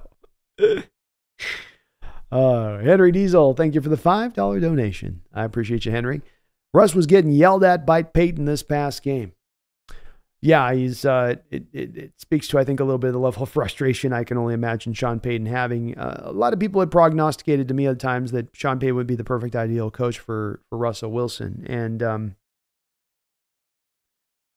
I think the if I were to make a guess here, and a guy that studied Russell Wilson's game considerably, the frustration that comes into play on this and and having to coach Russell is that you can scheme something up to be open that should be on time, that's right there, make the throw, and and Russell will kind of double clutch that a bit at times and not go to that read. And uh, I know that situation's been talked about. Maybe it's on Payton and maybe not, but it does speak to a level of frustration that I think probably Payton has set in with Payton as he's gotten a clear understanding of what Russell Wilson is as a quarterback. And it's not that he's just outright bad as a quarterback. It's just that if you're going to try to fit him in the confines of a system and operate within a system and on time, there he's not really going to give you that. And and that's going to that's going to drive offensive coaches crazy. If you if you had ever tried to pair, for instance, Mike Holmgren with Russell Wilson, as many people talked about at times to me doing, I think Mike Holmgren would have been driven nuts by Russell. Because it's frustrating when I scheme something open. It's there. It's what we talked about during the week. It's right there. Now go hit the throw. And you're double clutching and trying to pirouette out of the pocket and improvise. And uh, I think that there's a testament to that. But that's also where I come into my bottom line on this being Henry. That's after the weekends of the season, them looking to move on and cut at that point. That's Payton saying, I'm not trying to sign up for this in the long term as an experience or Im- embed myself further with this experience. I've seen enough to know what I need to know at this point. And Russell is starting to get older. The athleticism that he was able to fall back on this year by getting a little bit lighter in the offseason and losing a little bit of weight is not going to be there forever for him as he's now moving in through his middle 30s and heading to the wrong side of 30s. And you are going to lose that extra step, so to speak. But thank you, Henry. I appreciate that uh, donation and I uh, hope you're having a good night, brother. Scott Sports, if you've watched Daniel's film, he plays a lot like a young Lamar. Yes, he does. I like his throwing motion, Scott Sports, better than Lamar. He's got a much more natural delivery And yes, especially when he's doing that running at full speed, come to a stop, get back up to full speed thing. He's got a lot of shades of Lamar to his game when he's like that. But as a natural throw over the ball, he it, ball comes much more better out of his hands to me than does with Lamar. Or sometimes Lamar just feels to me like a receiver throwing a football. Yeah. It's it's coming out. It'll come out as a spiral. It will come out with some velocity, but it doesn't feel quite always natural. Brian Tabor says the Seahawks lost tonight. This chat room would have been on fire. Yeah, it, uh, they would have been. It would have been an angry, angry, angry place. I, I can't deny. I, I'm glad we got the win. As I said, I think the Hawk fans base kind of needed this one just a little bit. We all could have used this one just a bit. You know, I'm sure the team could as well.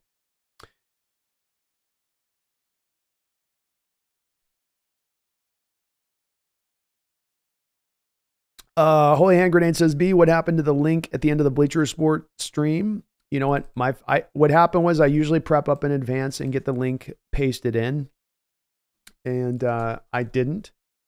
So I'm gonna actually um you guys don't mind on this one. I'm just gonna paste it in the comments. If you guys want to look for the, you know, the quick quick game wrap up thing that I did. I did a little half hour. I've been doing this throughout the season, just doing a half hour uh, deal over on the Bleacher Report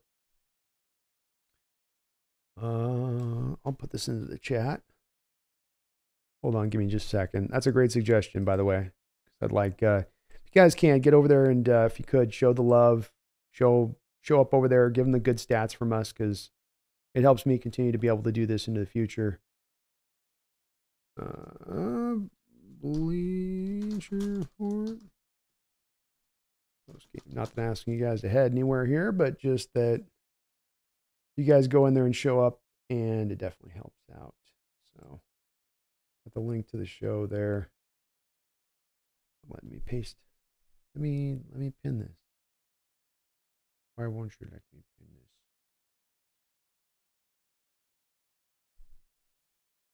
Yeah, but there's a link in there to the show, and if you guys get a chance, you do have to download the app. But would really appreciate if you guys get a chance to do that, uh, as it will uh, it will definitely help me out with them into the future on keeping up this gig as I would love to do it.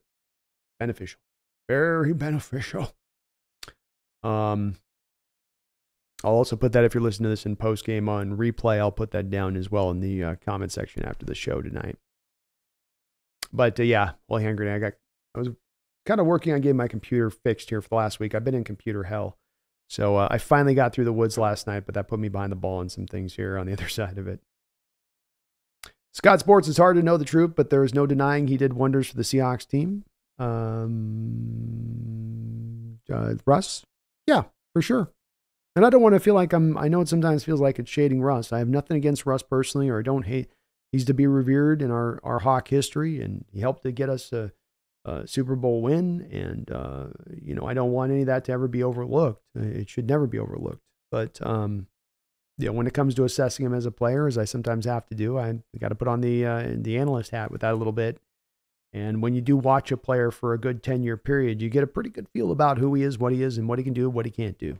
You know, and with Russ, I, I have a very good feel about who he is as a player. And he's still a player that can provide some value on the field. I could argue if you're going to pay him 50, 55, 60 million dollars, that that's a different conversation.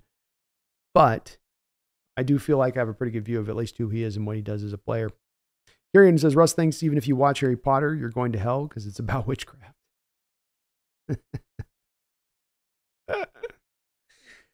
oh, Mr. Kane too. Good to see my brother from another mother in the house.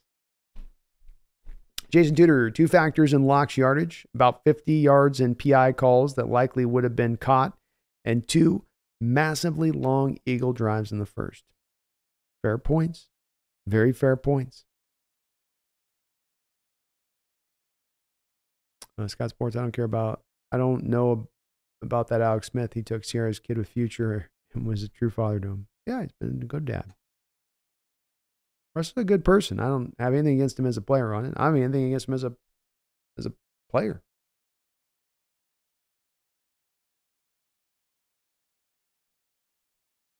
Snap out of it says, whatever. Niners want the first seed in the bye. Whatever. Uh, Mr. Game Hawks Nest just made it from the uh, game. Voice is gone. Hell yeah, you did your part. People were just saying tonight it's as loud as they've heard it in a great deal of time, Mr. Canes. You helped to galvanize that team to victory. But I knew that my family would be on chopping it up. Go Hawks. What a fun game. You know how I do out here, man. I love what I do. I love being with my people. I gotta I gotta get a feel for where everybody's head's at, you know. But great job out there tonight, Mr. Kane. You brought it, but I'd expect nothing less from you. I'd expect nothing less. Gene D's on uh, Drew Lock train. He should says he says he should start every game. Mr. Kane says my account got hacked, so I had to update my payment option. A lot of a lot of that going on around out there, Mr. Kane. Head on a swivel with that kind of stuff. I'll tell you what. My passwords are about 39 characters long at this point. i am entering in hieroglyph symbols to try to encrypt my stuff further. Have a great day, says Spaghetti. I'd agree. I'd go spaghetti over meatloaf too. Meatloaf is a useless option that should be removed from the human palate. Johnny Utah Lockett's fine, but but like Bobby, age is catching up. Still a gamer and plays with heart, though. Yeah. He's not prime lock anymore. And you've got JSN to sort of offload him over the next, I think, next year. I, I still think he's not one of those guys on the chopping block this offseason. But after this next year, still can provide, though, a, a, a, part to this team, a helpful part to this team, and rounding out that receiving corps. And you have a good mix. You got your guys that can block and DK and uh, and Jake Bobo. You've got in JSN and Lockett some route runners that can get open against corners that can't can't cover those kind of players.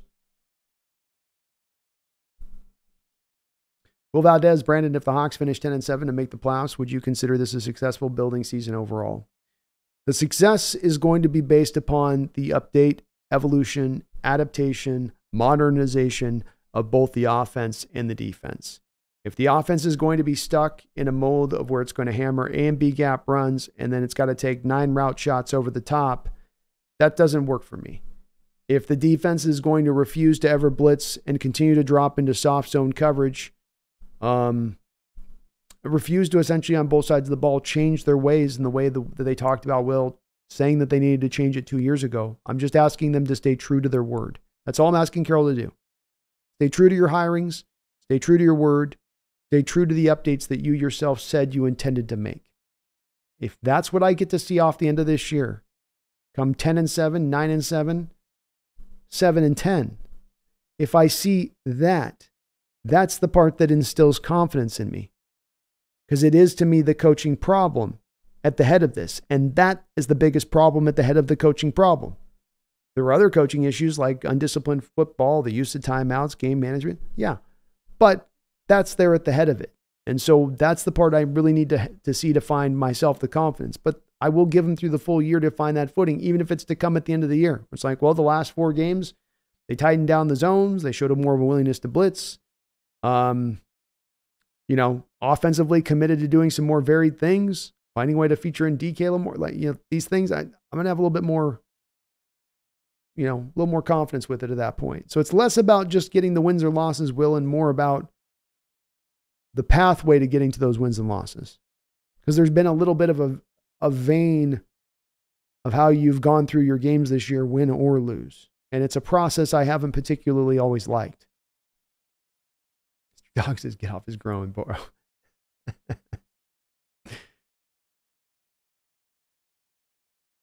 A BP says, Brandon, oh, oh, sorry, speaking of Brandon. Uh, Chris Asorno well done, sea chickens. You did us a solid. Maybe we'll whoop your asses again in the playoffs. Oh, no, you get that confidence right now. I like that confidence.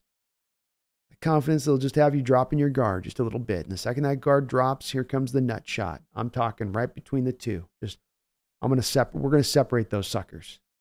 It's a street fight. There are no rules here, not in the playoffs.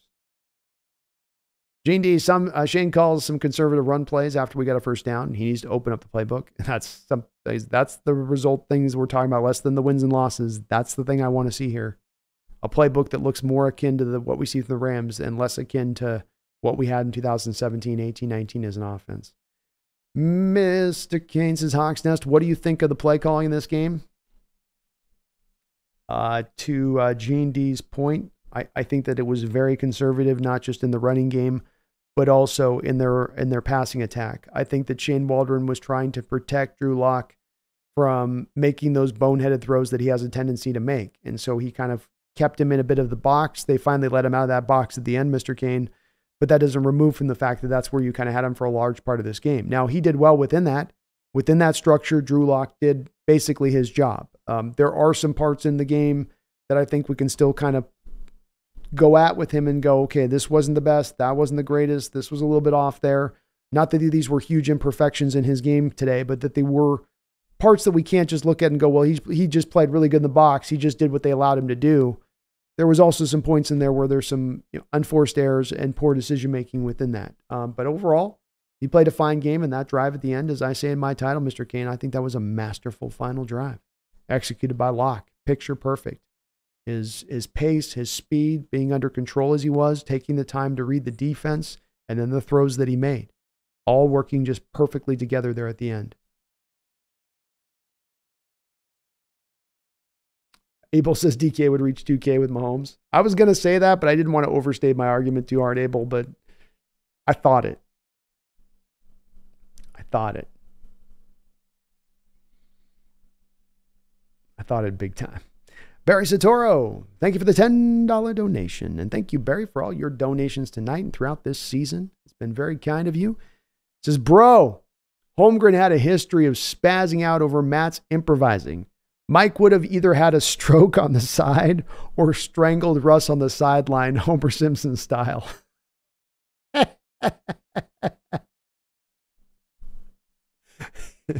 yeah. yeah, if Matt took three steps off script, Holmgren was not a happy camper. What the hell are we doing here today? What are we doing out here today? Russ would have put him Russ would have definitely put him in a cardiac kind of place. It, that just that that would have definitely not been what you know Mike's Mike's game with it. And it's these these uh, you see it with Shanahan and Purdy, and that's why Shanahan loves Purdy. Is Purdy's operating his offense the way I tell you to do so. right? Do it the way I say. You know, they they look at themselves and understand that they're smart enough to to make it happen by their intellect, by their understanding of the game, by their approach offensively speaking. Offensive, good offensive coordinators are just kind of wired this way. You know, a sense of maybe even you could call it a bit of arrogance, healthy kind of arrogance that you need to have in that offensive play caller that operates that way.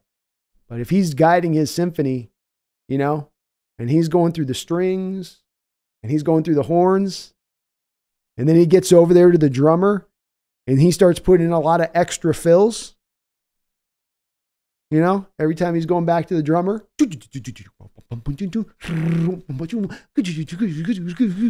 and he's going, you know, that's a little where you'll start to piss off the conductor.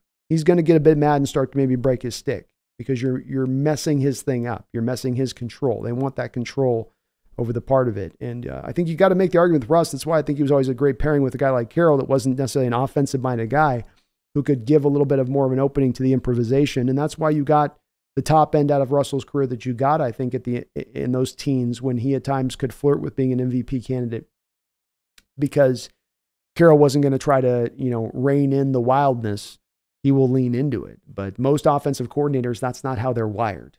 You know, when when Payton first gets in there, it's going to be a little bit of what he first got in there this year with Denver. Okay, let's see what he does best. Let's try to lean into that while we're also building him up on the stuff we want him to do within our game. But when he's not doing that other stuff, I think that's where those frustrations start to bear out a little bit in regards to uh, in regards to uh, Payton and Wilson. But that's hilarious. Yeah, definitely. And, and Matt, I laugh as much, Barry, because of course Matt wasn't like the greatest of improvisers.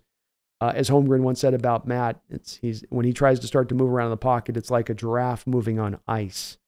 And uh, and that's certainly was true. So Matt pretty much was going to stay in his little box there in the pocket. But uh, when he would try to get a little spicy, because every once in a while Matt thought of himself as Michael Vick, uh, that definitely would kind of send a little bit of uh, Holmgren into you know do it as it was called, do it as it was called. Brandon Janis is glad to finally enter the stream after a win. Hawks, baby. Hey, we got the dub. Let's go. Hawkaholic, I was at the game and it was an amazing finish. Well, Hawkaholic, Mr. Kane, great job. From everything I'm hearing in the chat, is you guys did a, an awesome, awesome job in that stadium. It feels like we've had a little bit of a, a bounce back this year. I got to say, from what I'm hearing from fans that have been in the stadium and listen on TV and uh, being in there, there's a, there's a little bit more of a feedback I'm hearing that maybe we're getting back to reclaiming a little bit of our breath in that stadium, um, impacting the game a little bit more like we used to do so. Johnny Utah says it's just haterism. People are jealous of DK's 28 pack, so when he blocks too hard, the haters make it seem like he's the worst it sometimes makes me wonder if it's that a bit, of Yanni, with a guy that has been so productive and good for you. He's having one of the best starts for a receiver in NFL history, if you look at him. I know it doesn't look like that because he hasn't given you that 16, 1700 yard season where he's just dominated week in, week out, but he just quietly is getting it done. Snap out of it. Brandon, have you worked on your Nick, Nick Cage impression? I've tried. Face off. I I can't get him he's such a hard tone because he's so there's not that one thing you can go to. He's got a little bit of the he's got a little bit of the California Cano thing going on, but then you start just sliding into Cano. Whoa. I'm trying though. I try him out every once in a while.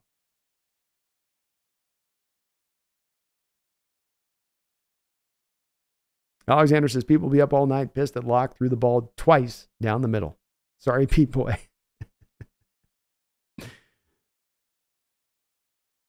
Eric Canup, uh, to me, it seems lo- that this team responds better to Lock than to Geno. I wish we did less of the trick plays, too. I think we should also look into a true left guard. We're of like mind, I think, uh, for the most part on this one. Um, I don't know on the Locker Geno one. I don't have a feel myself on that part of it. Um, but uh, sometimes, yeah, we do get a little bit too extra tricky when we can just straightforward beat the guys what we want them to do. Left guard to me, though, to your final point, is the most important thing of what you said. I would love to see that as a big priority target this offseason. I doubt you're going to be able to really get it done in free agency because I don't think I've seen anybody in free agency coming up as a left guard that's going to be viable outside of a guy that's really long in the tooth and doesn't have a lot left to really give you as a player. But um, when it does come to going into the draft, Eric, there are some tantalizing options in the top 50 and a multitude of them at that. And options that weren't as good of options as last year in the draft in the top 50. So uniquely suited in that way. And if they would make it a priority and go for one of these guys, it would be a very, I think, pretty safe pick to go after. Pretty high level of floor that you're getting on all of these guys and what they bring. And some of them even give you some good positional versatility to being able to, in a pinch, play out there at tackle if you need, and as well left guard. So uh, I'm with that. Sign me up. Red says, I'm teasing you, bro. Don't die on the meatloaf hill. I feel like that was a 70s hit. Meatloaf Hill. Brandon Janice says pork, steak, chicken, hawk. Served up some eagle tonight, baby. Woo! Let's go, baby.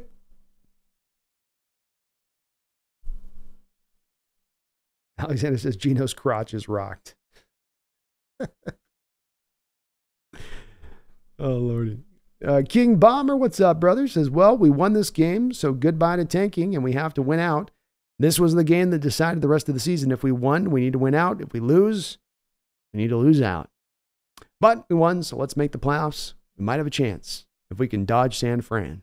Yeah, maybe San Fran gets, you know, some one of those weird games. The ball just bounces every funny direction. It's like angels in the outfield on a football field. You know, It's Going in for the catch to Deebo. the ball wildly swings away due to that San Francisco wind, sending it right into the hands of the waiting safety back there.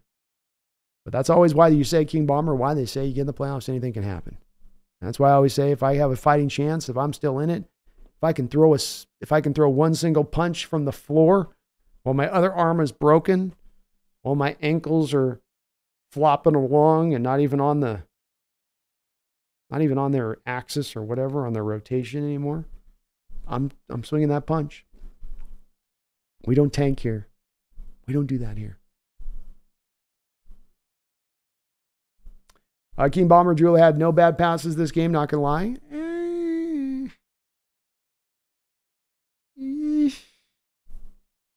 There's a couple passes in there.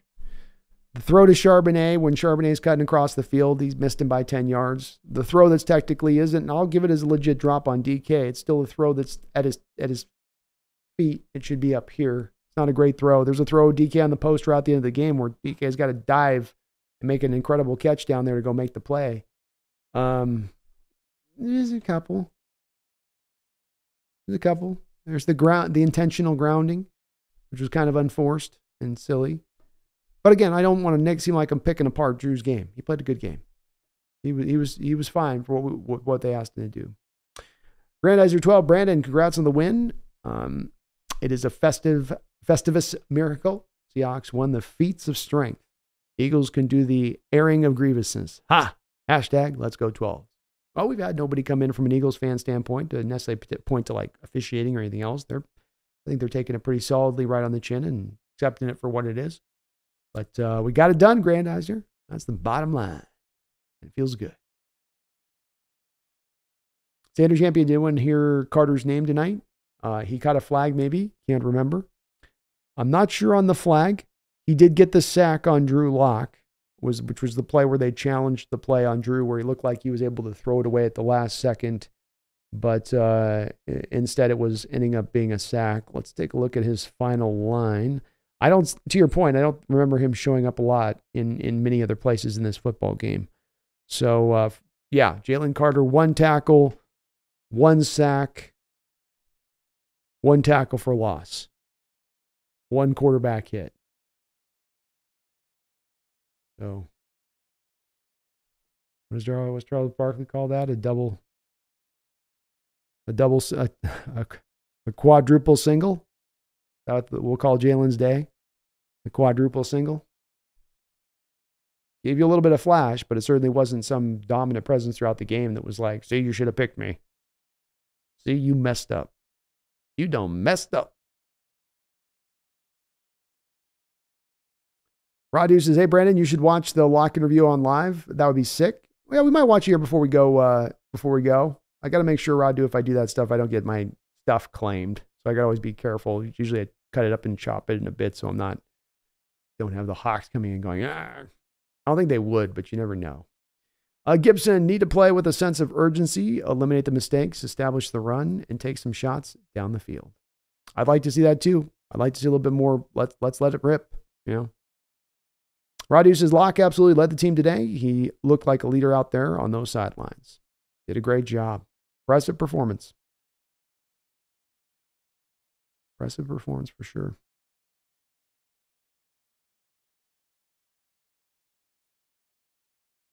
In space, yeah. How about Lock throwing that block for uh, K9?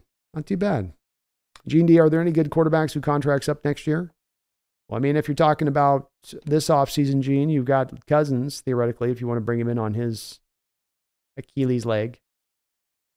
That uh, that's a possibility, I suppose. But um, nothing that I've looked at and seen so far that stands out to me as far as somebody that's a real, you know, that wouldn't be just merely somebody that you look at as a retread. Everybody's pretty locked in at this point. I mean, Jared Goff's contract situation with the Lions is maybe one to watch. Um, Dak has kind of re kind of uh, reset himself there with Dallas. I think they're back to being okay with his contract. So I don't see much of anybody. Not going. Kieran McKay says opera level lungs, laughing out loud. Try heavy metal lungs, B. All right, heavy metal lungs. I take that back. Um, I take that back.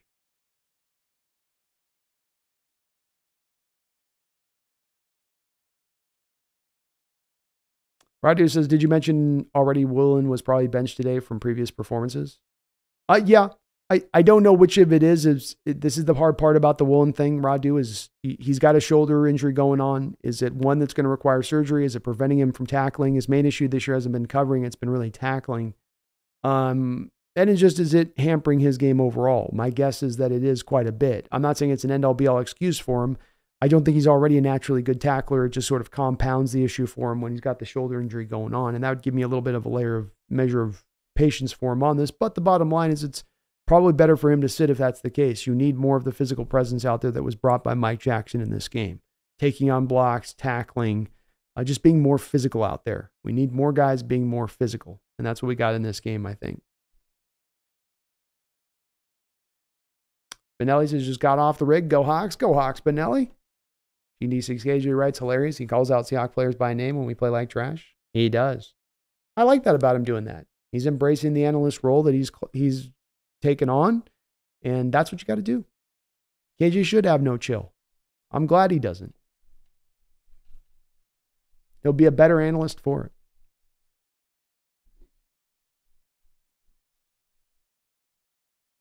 And Kieran, Michael, and Artie Burns played a great game.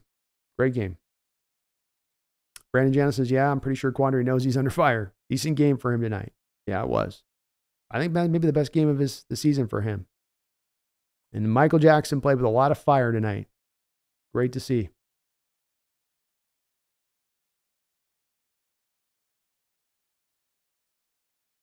ENC says, Oh my God, I'm so dang hyped. Let's run the table and win a freaking Super Bowl. I want to cry after winning tonight. Let's go. I love the energy, Ian. Let's go. It's a great win, man. Saved, maybe potentially saved the season or saved even some hope from this season. And it's a big win. Johnny Utah says, uh, Carter tossed Bradford like a step kick. He's a beastly.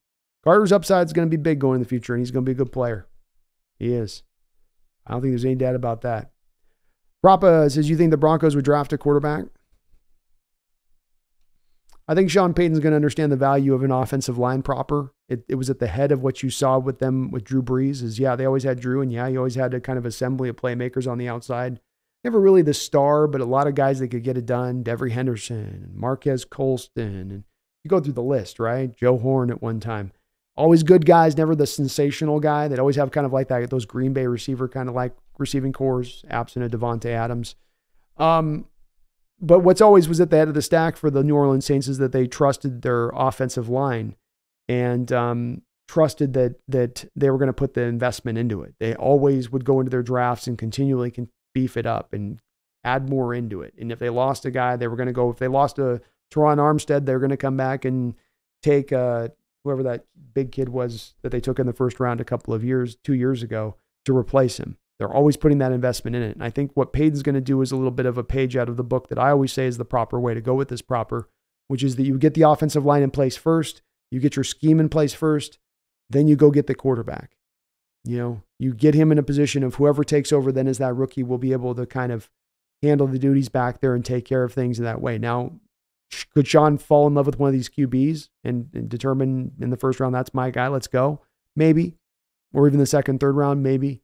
But I think he's going to put a little bit more of an onus, especially with the restriction of the first round picks they've had in recent years, to probably building up a little bit more of that offensive line. It needs help, especially in the pass protection. They've got some guys that have didn't have been playing too bad. Quinn Meinerz has really started to develop well for them, but it could use some help. It could definitely use some help.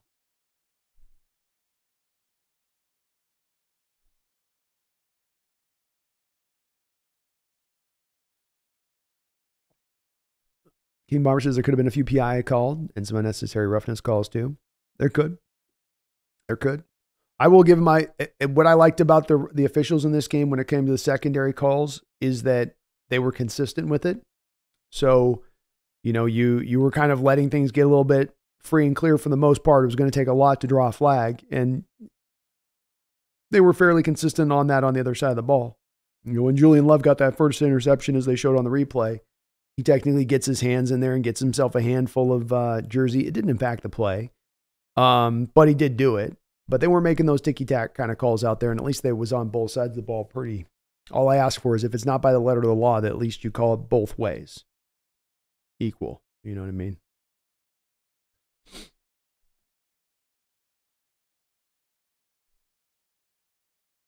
And uh, yeah, there was only there was uh, Jalen Carter, Fletcher Cox got a sack as well. King Bomber. Technically, two sacks total. Hawks with no sacks in this game.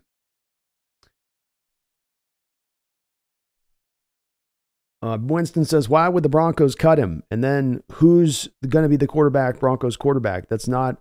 Uh, there's not a lot of good ones out there. Winston, the uh, they already told you who the certain guy is that they would go for as far as the release goes because they signed, they're on this big quarterback contract that they signed to Russell Wilson, and then they signed a two year deal to Jarrett Stidham. They gave their backup quarterback, upper level quarterback paid money Winston as the backup there. So Stidham comes in, he would take over for Russell Wilson this next year. Sean Payton would understand that he's going to have to clear the chamber as it is anyway, right? the dead money of Russell Wilson that you have to sustain as it is means you have to kind of just get through that a bit to get to the other side where you're then truly ready to be that competitor. You know, I I think that that's going to be a bit of his assessment and his outlook of it. So he goes with Stidham, drafts maybe a guy in the second, third round of this draft to come in and compete with Stidham. Doesn't mean that that's going to be the quarterback of the future at that point. I think look to get back that offensive line in place so that he can put an offensive line on point that can then allow his quarterback to flourish, which then can allow for his offense to flourish and I think he's going to be driven, you know, he's been a good coach about paying attention to both sides of the ball, but I think more often than not, Payton's going to be driven to want to create a good offense first and foremost. So um, that's why I think they're going to do that. And again, the key point on this, Winston, is that if he's there's a there's a roster bonus that comes into effect on Russell Wilson after a week of the offseason, first week of the offseason.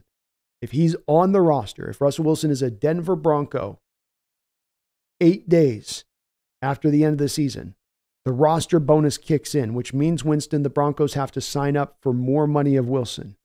We're going from it, making it going to be harder than in the future to extricate themselves from him if that's what they want to do.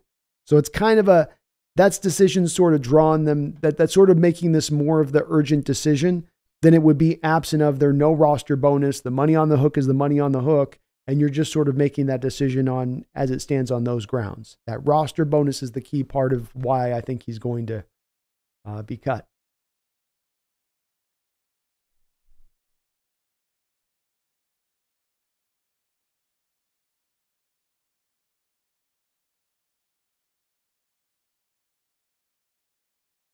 Johnny Utah, I'm hoping we go interior offensive line, defensive tackle, linebacker, safety, three picks uh, taking a Rattler or Pratt in the fourth.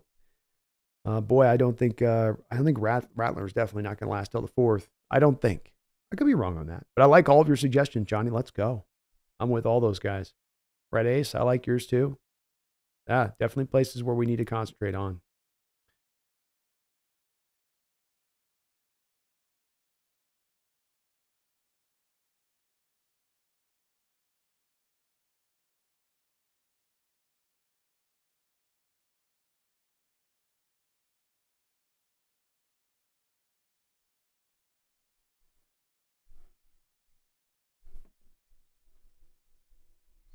Theo Brando says Titans win next. Titans next. We got winnable games coming up. Got to win out to make the playoff run, possibly. Gonna have to win out. Gonna have to get two road wins. Though the stage is not set up badly for you to pull that off. Specifically, the Titans. I don't know if we're gonna get Levis. We'll see which quarterback we're gonna play. They're not necessarily been the best of teams this year, though. They're gonna be a tough matchup. 10 a.m. on the road ain't gonna be an easy one. Uh, but then you've got the Steelers, who may or may not have Pickett as well, and certainly are as well, not having uh, kind of having again another like like Titans a little bit up and down, not necessarily the easiest of seasons going along so far. Uh, Roxanne Roll is in the house, and thank you for that ten dollar donation, Roxanne. It's great to see you. Says this game became an emotional roller coaster. If coasters had one long slow up toe and one ultra steep drop and sharp twist left turn before a sudden stop at the exit point. That's, and that's all it was, Roxanne. And everyone got off the ride going, where everyone else in line's like, was it good? Did you guys, is it, are, are they supposed to look like they're in shock and fear at the same time? Are, aren't they supposed to be smiling? it was a little bit like that, right, Roxanne? But you came out with the dub, and that's what matters most. And hey, we this is what we've come to expect. This is Seahawk football. They're always going to, usually on games, even you're going to win, you're going to be on the edge of your seat. Ain't no easy wins out here in the Pacific Northwest. We gotta, we gotta make everyone sweat a little bit. Gotta make them sweat a little bit. Thank you so much, Roxanne. It's good to see you in the house. Uh, thank you for reminding me on that, Barry. Please do, guys. If you like what you're listening to today, hit that like button if you could for me. Helps the channel grow. Helps me show up on the algorithm. YouTube likes those little clicky clack clicks that you do. We're also trying to get ourselves to 15,000 subscribers. We're on the precipice of rounding 14.6, so we're almost within 400 away here of getting to the promised land. That was the goal this season. So you could help us get there by subbing up right now if you could. I would really appreciate that. I think this is also a really good time to mention the sponsor of this channel. They've been kind enough to sponsor us throughout this season, and that's Underdog Fantasy. You guys have been doing a great job of utilizing this code. You can click it at the top of the descriptions, Lexing, uh, top of the description section below. When you click that code, you go to Underdog Fantasy, and when you first sign up, they will match you up to $100 of your first deposit when you use my code NEST, or just click that link. And when you go through, it'll already be in there for you. That's all you got to do. You get $100 in your pocket up to your first, uh, up to $100 of your first deposit. So $100 on me, and you support the channel. Win, win, win. So uh, please go and do that if you get an opportunity. There are some restrictions that do apply here in the state of Washington. But hey, if you found yourself here in fantasy where you've been kicked out of the playoffs and uh, you got nothing to play for anymore and some of the spice of the season is gone, you can go in there and still get in a weekly fantasy contest going mono and mono against other people. Maybe reclaim a little bit of your pride this year from your fantasy fallout as it might have happened. But uh, thank you to Underdog Fantasy for sponsoring the show throughout the course of this season. And thank you to you guys for uh, utilizing that code to the utmost. I've gotten some great feedback from them on that. And it's been hard because in the state of Washington, there are some limitations. But if you do go into a casino, you can use the full rights of the app 100%.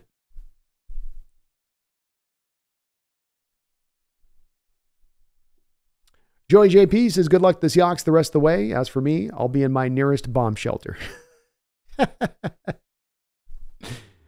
oh, let's go. Proper, what if you just found out you're pretty with Lock? No, I, I'd be open to it. I'm with it, Proper, if that was the case. I don't think that's the case, but I may. I'm, I'm open to it being potentially.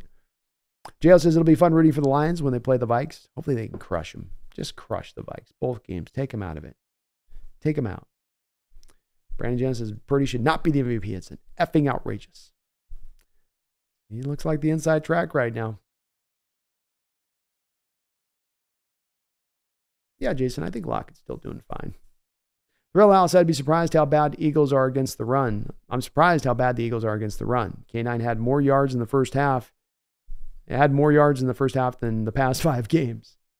Yeah, they were able to open up some holes inside in there, and uh, the Eagles certainly don't always seem to be technically sound, uh, as they've often pointed out to in-house. This has been some of the kerfuffle you hear from inside the Eagles organization is you've got some players kind of playing for themselves and not playing to their role in the defense and keeping their, for instance, gap integrity. And you probably saw a little bit of overrunning going on tonight. Guys trying to do maybe a little bit too much, and uh, that leading to more open holes than there should have been for our Hawks offense. But we took advantage, which was a great part of it.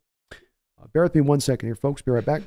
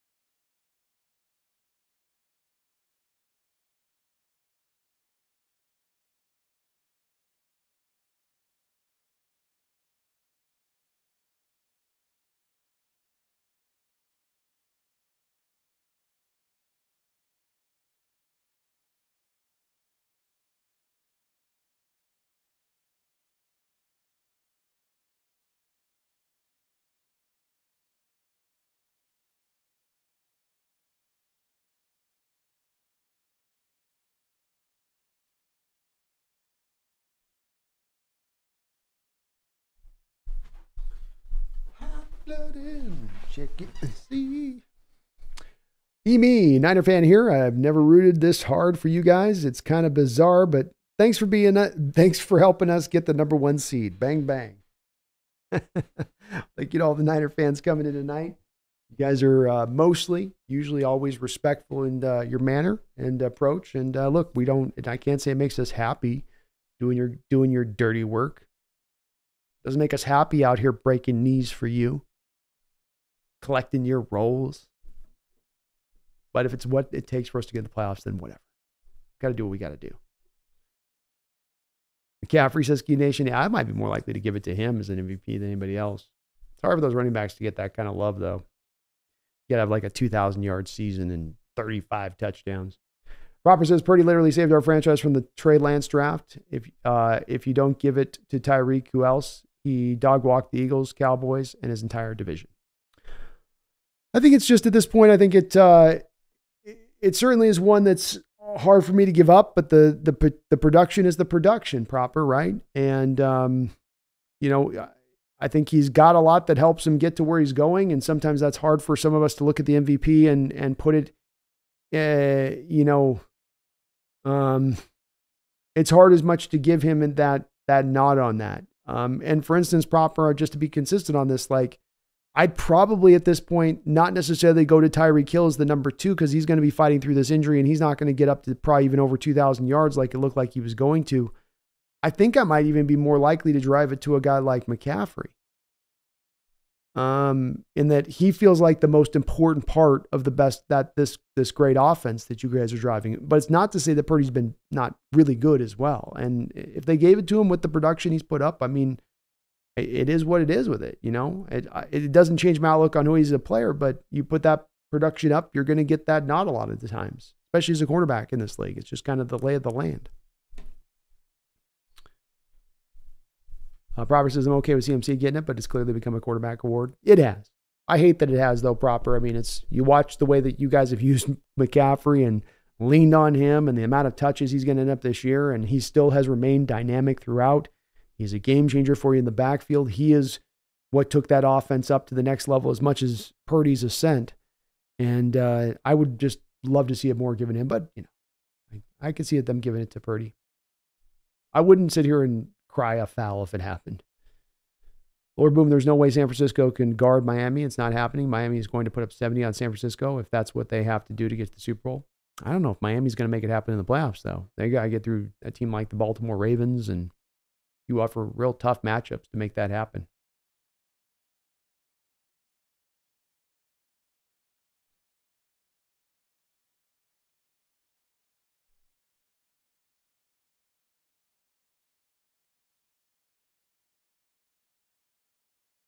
Kevin O'Connell says the 49ers are going to disappoint, no doubt, and the walk off kicking and screaming. It's Super Bowl or bust this year for them, that's for sure. For sure. Since the San Francisco lost the Browns and the Ravens. Browns can be a tough matchup week in, week out times. Um, or boom, we beat the Eagles, though I don't think the Eagles lose any more games, to be honest. Probably not. I think their schedule is pretty winnable going forward. Well, Kevin says, I'm just waiting on CMC's knees to explode. They've leaned on him. I don't know. He's on, at one point this year, I think he was on t- pace for like 350 touches. I don't know if they've taken it off that pace, but it was pretty cray cray. Mr. Kane says, at least the penalties were at league average versus the avenue of flags we normally get. That was a nice change. Team played controlled ish. That's a good assessment of it, Mr. Kane. And yeah, this is a little bit more of like what you got to see was a true NFL game. It became felt like more of a competition between the two teams rather than at times, as it has many times this year, it felt like a competition between two teams plus the 10% of the officials effect. Uh, didn't feel that way this game at all. Well officiated game. I thought it was evenly officiated.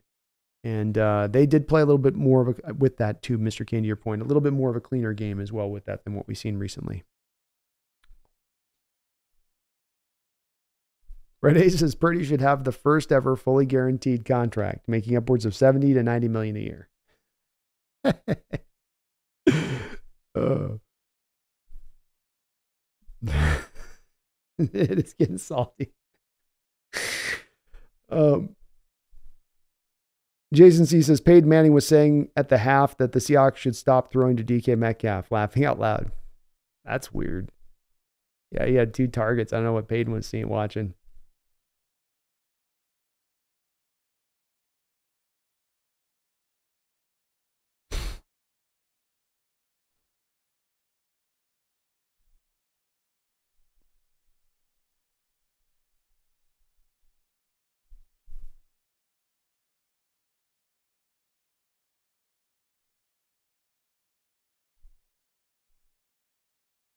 Red Aces, pay that man. It's expensive to live in the Bay. Doesn't he live with a room roommate currently? You guys got to get him paid. They get him another cheap year after this, unfortunately. You can't pay him in those first three years. So they, they can navigate these waters for now.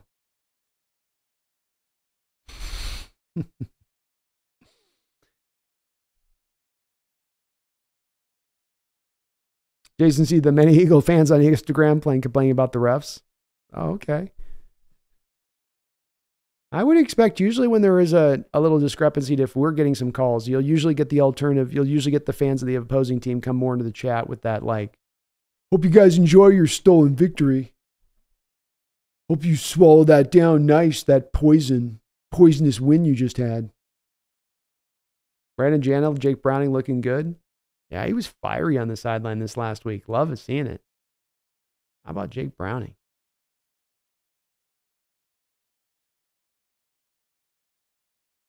Uh, King Bomber, did Woolen get benched? It would appear so. As again, there was a little bit of a question on this of whether or not there's some of this that's impacted by the shoulder injury and making a little bit of his ability to tackle be impinged.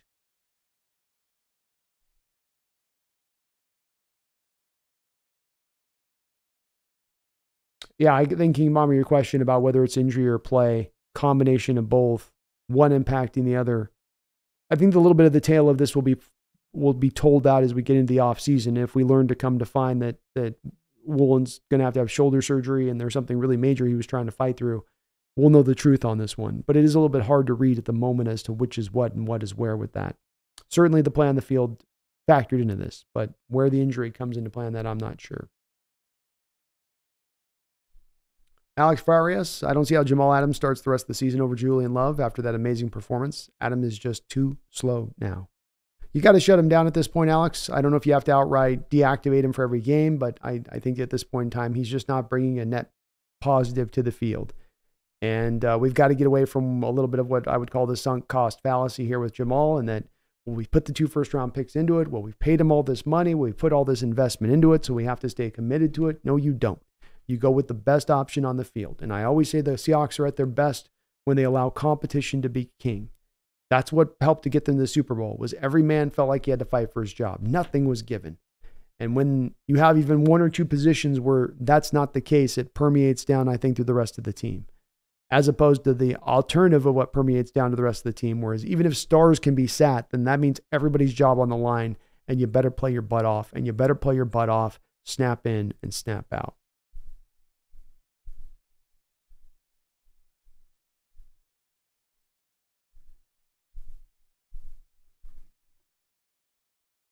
And I think in the long term, King Bomber Woolen will be fine. He's been pretty good in coverage this year. The tackling's been bad. The effort's not always been there in getting off the blocks.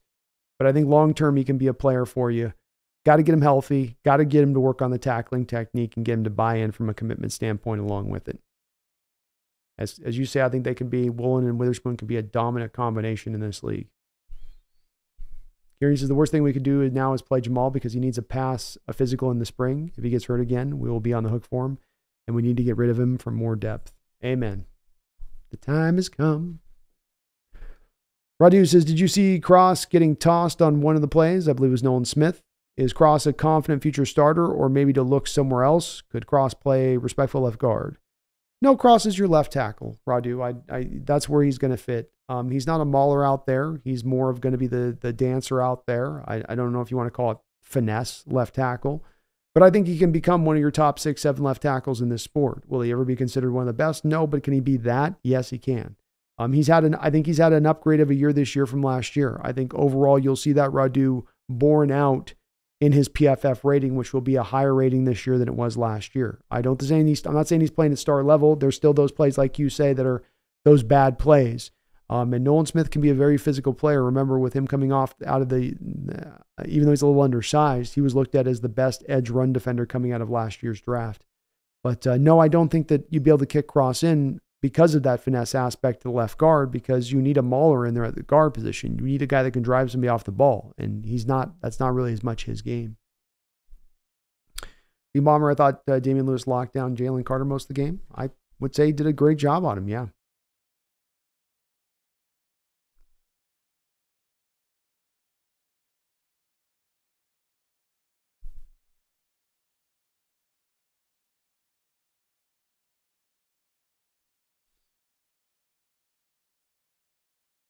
Kieran says ESPN called Drew's game winning touchdown the number one play for the weekend. Love it.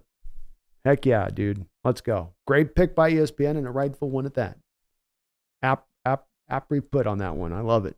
News and analysis with Arturo. Go Seahawks. Good to see you in the house. Radu says, ah, still a top 10 pick in the draft. Would attest, expect a little better performance in my eyes from Cross. Seems maybe average and maybe even below average going against a top tier rusher. We'll see where he finds fits out at the end of the season. You know, he's a very remember too with him. He's a very young guy coming out, 21 year old kid coming out. I think he's not even 23 years old, if I'm not mistaken. So uh, let's see where he develops into. But I do like his upside, and I think he's going to get there to it. Kevin O'Connell says, "I think Brandon's next shirt idea for merch is he can I get a can I get that timeout back?" it's a great idea, man. I could custom up this stuff now however I wanted. So it's like any ideas in play.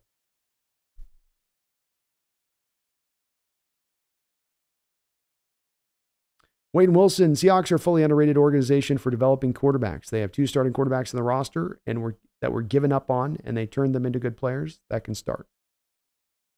Well said, Wayne. Part of I think some of the positive environment you get fostered here is definitely going to be helpful to quarterbacks and getting them in the right headspace to be uh, productive.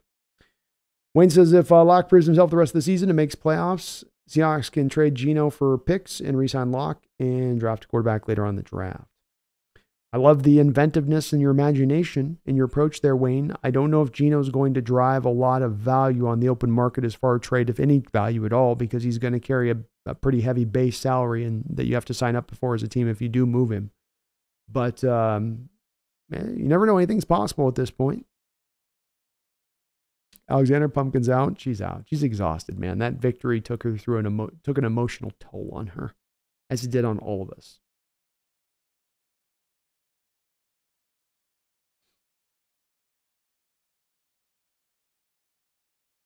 Tony says 80% of Purdy plays are Deebo and friends getting open for touchdowns or YAC that's the part I see a lot of these highlights. It's not Purdy out there doing amazing things. He's doing what his job is supposed to be, and he's doing it well. Um, and he does a lot of the smaller things at the quarterback position that aren't as noticeable of having a big arm that can just hose it on out or whatnot. A lot of it's kind of subtle stuff, but uh, it's it's you got guys that get a lot of separation. You get guys that do great with the YAC. You got Shanahan who schemes it up brilliantly. Go and look at even a couple at these highlights this last week of these four touchdown throws. It's like one of them he has McCaffrey wide open by 30 yards on blown coverage. Another one he throws over there to Deebo Samuel in the flat where Deebo basically can moonwalk in. He's got nowhere near him. You know, is that is that uh, Purdy being sensational MVP level play, or is that the scheme, the players, you know, and then him making the, the right pass?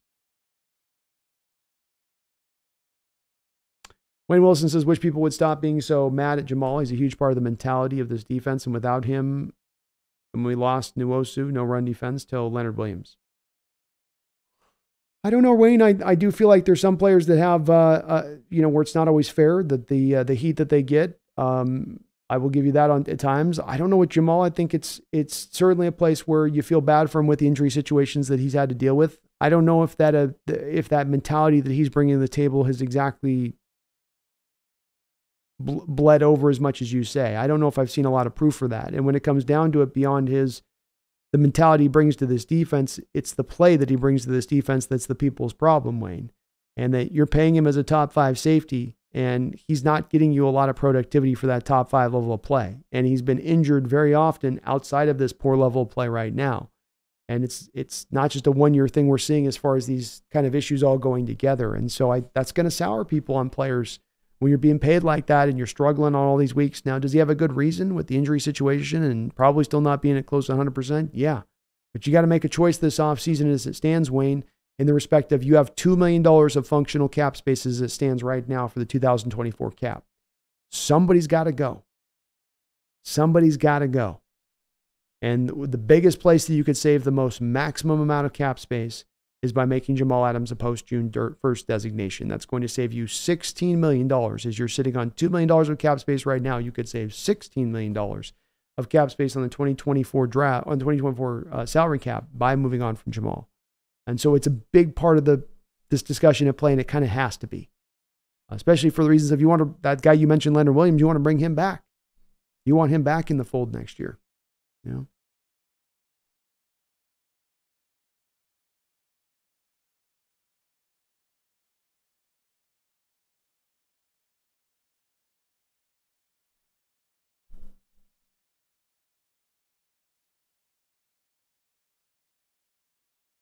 Winston says the refs let him play mostly. DK got a favorable call on that fourth down to keep us in it. He did. You can definitely see on the replay the, the, the corner does hook him around the waist, which is going to draw the call. But with that, to your point of Winston, the officials had kind of let them play throughout the course of the game. But that also maximally impacted that. Kevin O'Connell, Leonard Williams is killing it, man. I love the addition that he's bringing to this defense. Love it. Alexander Mr. Bayless is a Hawk fan tonight? Probably. I'd say so. Winston says it would be the internet if everyone didn't go to the other team's chats and declare their win illegitimate. No, it would not. It is part and parcel what you get in this game, that's for sure. For sure. The Bomber uh, Woolen's tackling wasn't terrible last year, so the injury has to be part of it. That's my guess as well, Bomber. I think my suspicions on this is that we're going to get a report after the year that Woolen's going to be due to have shoulder surgery and that it's impeded a little bit of his development as a tackler. He is a bigger guy out there. He's got a, he's got the the size to do it. It's going to take some time to work on it. He is new to the position. I'm not ever going to say he's going to be an amazing tackler, but he can certainly improve on that. And the coverage has been pretty good on the other side of it. Francie Dickinson, thank you for subscribing to the channel, Francie. Appreciate you for doing that. Uh, Garth Knight in the house. What's up, Garth? Good to see you as well. He says, I'm happy for the fans uh, I'm happy for the fans that the Hawks won, but I gotta say, a loss with a fire and brimstone stream to follow would have been epic. It's gonna be biblical. It's gonna be biblical, gosh. It's gonna be, I'm trying to do my, it's gonna be biblical. It's gonna be biblical. You guys know that actor? I speak out of the side of my mouth with an Irish tone. It's gonna be biblical. But uh, yeah, there probably would have been some fire and brimstone if we came out of this loss, uh, five straight losses, and uh, not being able to stand, not even toe to toe, but not even able to get off your knees against some of these tougher foes. But nonetheless, love seeing the win. Love that we still got something to fight for this season, and this thing is not over yet. The fat lady ain't a singing. And that feels pretty damn good right now. Thank you, Garth. Appreciate the donation. Great to see you in the house tonight, too, man. Steven says, Brandon, I tend to agree. Thank you, Steven. Wayne, I see what you're saying, freeing up cap for other players and, and uh, players we need to resign. I just would hate to see someone like Eagles grab Jamal and uh, be a beast with him. Um, to your point in that, Wayne, let's let's walk through this on a couple different pathways because it's kind of like sort of like both things can kind of be true and right it can be true and right that you have to move on from Jamal because you got to make decisions to address other places and other positions. But it can also then be true that Jamal now, one year removed from that major knee surgery, and that instead of it being just one year that it took for him to come back and be at his full strength, it instead was going to take two years. And therefore, the team that he goes to next is able to then get more of a Jamal Adams that's closer to the player he was maybe a little bit as far as the player he was with the Jets. What I will say to that, Wayne, is one, if I'm a general manager in John Schneider's shoes at this point, that's a risk that I feel like is just, it's worth taking. Understanding where my cap situation is perilous as it is, understanding the places on this team I need to address from a personnel standpoint. Number two, there's no guarantee he does get back to that to that old footing. This injury has costed a lot of people Wayne their career. They never got back to the same. They were never that same player again. And I don't hope for this on Jamal. The third and very important part of this wheel, Wayne, this part of the wheel that again doesn't have anything like the injury situation, is really not reflective on Jamal, is use.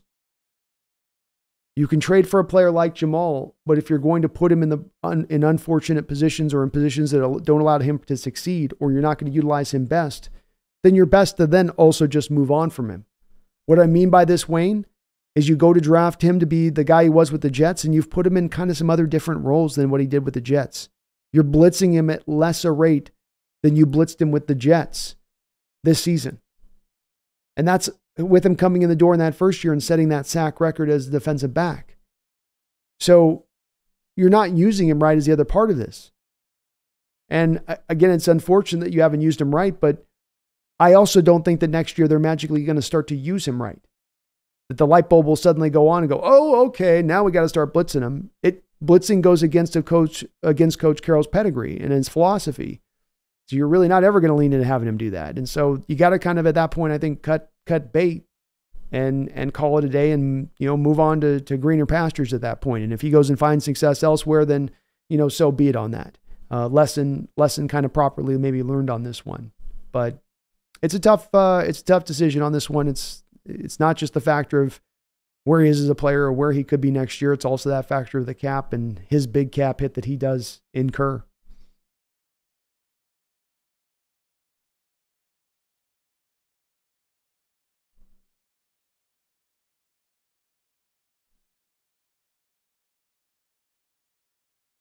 Brian says, You're still on? Awesome. You know how I roll, Brian. You know how I do.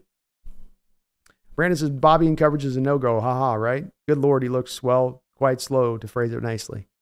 Yeah, I think Bobby's not able to move as well in coverage. The, the coverages we call are also silly, though. Uh, the, the two the two third downs early in this game, you have a third and uh, what was it, a nine? So the linebackers drop at 13 yards of depth, and later on you got a third and six or five on that drive. They drop into nine or 10 yards of depth. You're dropping him at times into these zones and then leaving everything up in front at the sticks. You're kind of making it easy on these offenses when you do that. But I'll give it to you. He's not, he's not, you know, definitely a couple steps slower than what you probably had prime Bobby. That's for sure. And and the end is definitely coming down the line probably for him. Hawks could do a better job, I think, and he could embrace a little bit more, I think, of being flexed out at times defensively. So you could get the better personnel in the field in those moments to not have get uh, to get gashed in that way.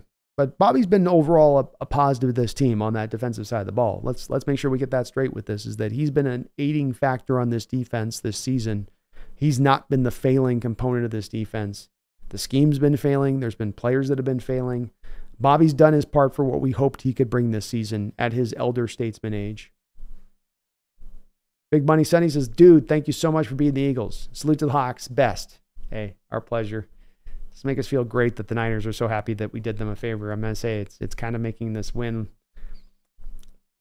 Something's in my mouth a little bitter right now. All of a sudden, not not happy about this. Not happy about this. Jimmy says uh, wide open CMC touchdown. Purdy escape pressure up the middle. Uh, if you watch the play, he did. He does a good job of escaping on the play there. He also threw the threw the ball there and and wasn't able to get the ball on time where McCaffrey falls down. He's so wide open he can fall down, relace his shoes, get back up, and then walk backwards into the, for a touchdown. He's so wide open on that play. But again, that's that's why I say it's that Purdy's not he's played good within that, but is he doing something sensational to make that happen, or is it more on the back and driven of of the talent around him? You know, it's it's a bit like the stat that I often go to from last year, which I think is exactly going to bear out this year for you Niner fans. And it's one which I don't think a Niner fan can really argue against this. Last season, you had three players in the top 15 in the average separation they generated on their routes run. Deebo Samuel, uh, Brandon Aiyuk, and George Kittle. Three in the top 15, generating all of this space as far as in separation in their route run.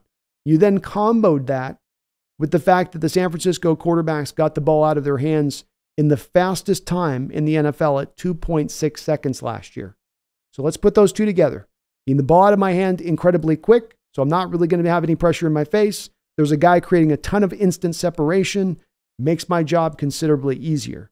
Then let's also factor in that aside from those three guys, he's also got Christian McCaffrey back there doing what he does and bringing the separation he does on routes when you throw it to him. And so that's a big part of this for me when I look at Purdy that you can't just like go away from. These guys generate the separation. You get the ball out of the hand quickly by the design of the offense. This stuff goes to structure and it goes to the talent around him a little bit. It's not to take it all away from Purdy to say he doesn't have his part in the success, but it is to say that he's being put into a really good position for success with this offense as it's structured. Radu says, How is the Chase Young trade looking compared to Williams performance wise? I think Chase Young has given them some good play over there. And Williams, I think they've given really good, I think both teams are very happy from their standpoint on the what they've gotten back from the player. I think Chase has like a couple sacks there, sack and a half. I think he's been pretty active for them. Not a game changer, but he's been solid. And he keeps the rotations good with Gregory. Kieran Leonard is a must sign. Must sign. Um, got to do it. And I don't know about Dre'Mont either. I would keep Dissly because you are going to lose two tight ends. It'd be nice to have at least one in house we can rely upon. But um, you got to get Leonard Williams back in the house. The big cat has got to return. Brian says uh, Jamal benched, love with two picks. We know Jamal ain't making. And in the big moments, Jamal's just a hype man. And I'm happy to have a real safety actually play the position. Thanks, Pete. Good call by Pete on the benching. Needed to happen. Smart move there. Lord Boom, nobody knows how to throw the ball to Seahawks players better than Peyton Manning, so maybe we should listen to what he has to say.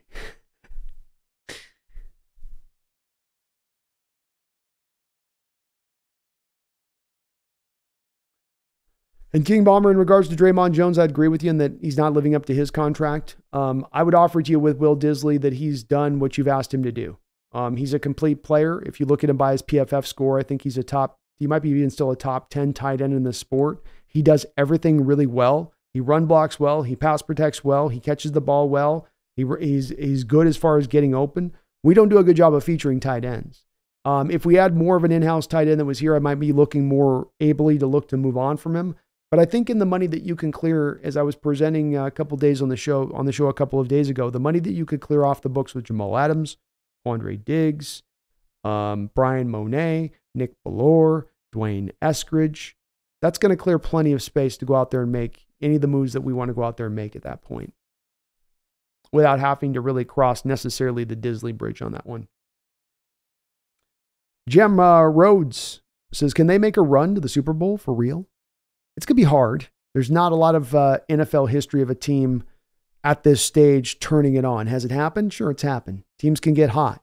And uh, what's always most important in NFL season, beyond even maybe necessarily your final record, is to play your best football at the end of the year. And if this team can find over the course of this next three games some kind of footing of consistency on both sides of the ball, they can make that kind of run. But it's going to be damn hard. They're going to have to go on the road, Jim, on the road on all of those games. They're going to have to play a, a, variety of different tough opponents to get that done, including this Niner team that's taken them for five straight games over the last two years.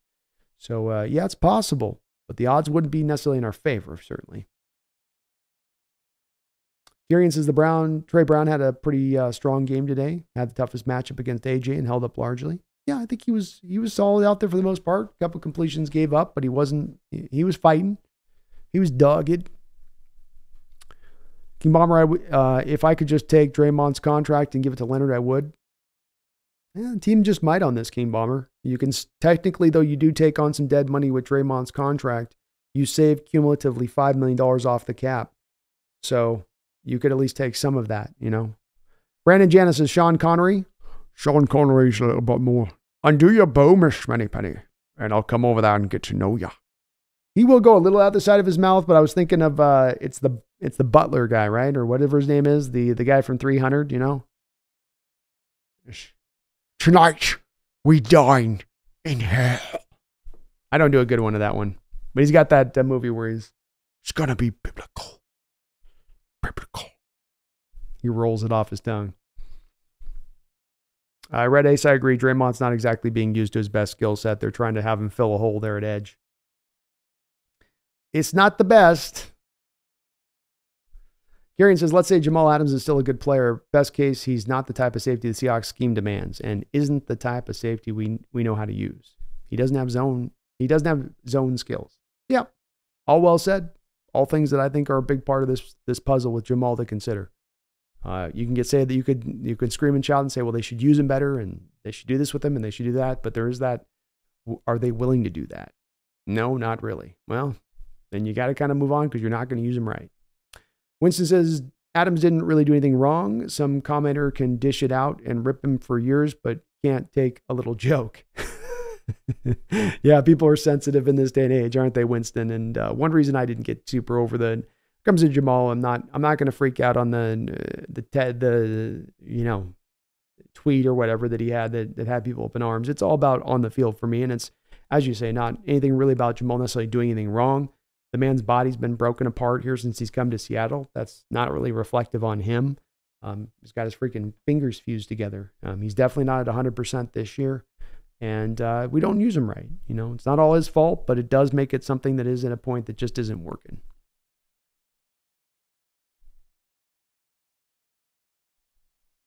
Dino says, good win now, need three more. One at a time. Smoke them if you got them. Go. Kieran says the Seahawks scheme coverage demands a safety that has elite coverage skills above everything. We don't put safeties in man. We don't blitz corners and safeties much. So everything Jamal does well, we won't do. You guys got it. You guys are seeing it clear, in my opinion, as well. King Bomber says basically everyone on the roster that's not a rookie on a contract or set to be a free agent needs to go except Metcalf, Lockett, DK, Jauron, Love, Dixon, and Myers. I'd add Williams in there too, King Bomber. Leonard Williams would be a guy I'd put in there. But I'm with that. Oh, you got that on there. Okay. I'm with all those guys. Jenna, Bobby, Wags. Yep. I'd bring back Bobby again. I try to get him more into a fitted role. But we got to get a couple middle linebackers this offseason. Certainly don't like the idea of trusting, let's say, two, two rookies to start things off next year.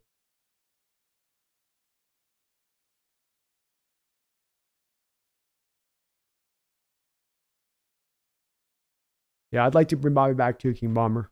I think he's a net plus in what he's bringing to the team, and you could definitely fit him more into a role next season and try to pr- remove him at times from those coverage situations we find him in. But nonetheless, I've I've been very happy with what he's brought to the team, and if they brought him back again on another kind of low end deal that you could bring good bang for the buck, sign me up. Devin Bush wouldn't be bad to bring back either. I think that'd be good. And Uchenna would be huge red. His he was a big loss this season. Really seemed to kind of slightly break the back of the defense when he went out. Roddy says, Hey Brandon, could you see Nwosu back in time for the playoffs, or is he confirmed out if you know something about it?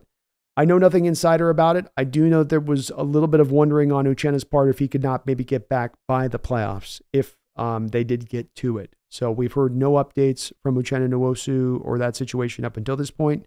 Don't know where it currently stands. Uh, the timeline would be a little bit fast for him to pull back that quick. But uh, look, we're seeing Aaron Rodgers out there with the magical. I mean, if the Jets had been in this playoff hunt, you'd have Rodgers back out there with the back from the the, the torn Achilles. So medical science maybe speeding up on this stuff. And yeah, he did tear his pec.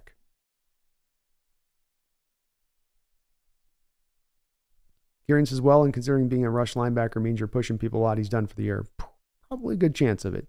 Daniel says, I feel like we have an equation on third down where we drop to depth the amount of yards they need plus five yards, and they wonder why everyone converts their third down is on us.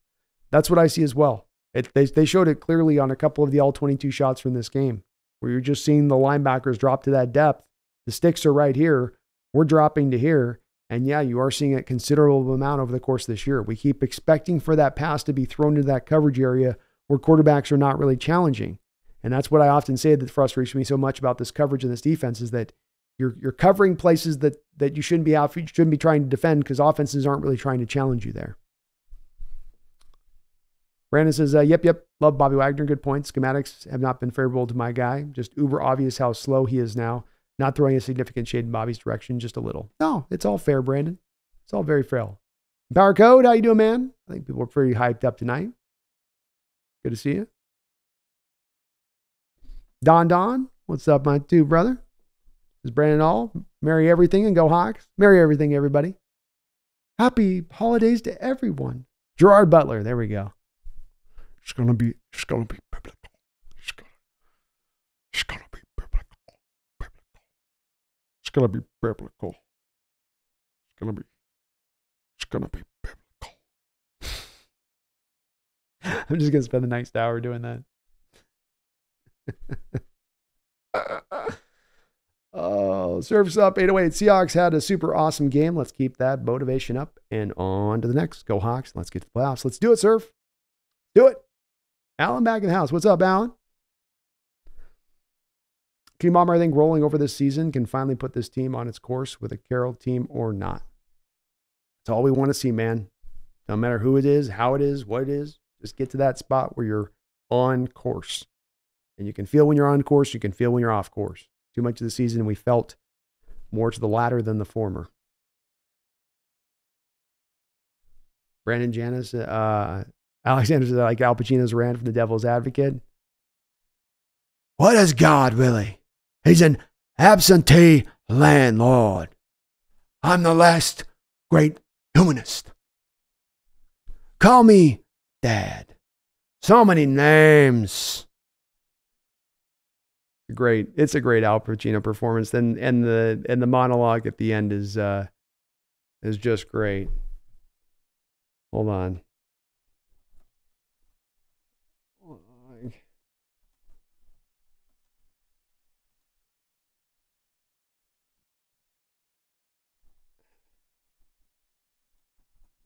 I can type. Let's see if I can get it up here. Find the monologue. I'll do it. I'll do it right now.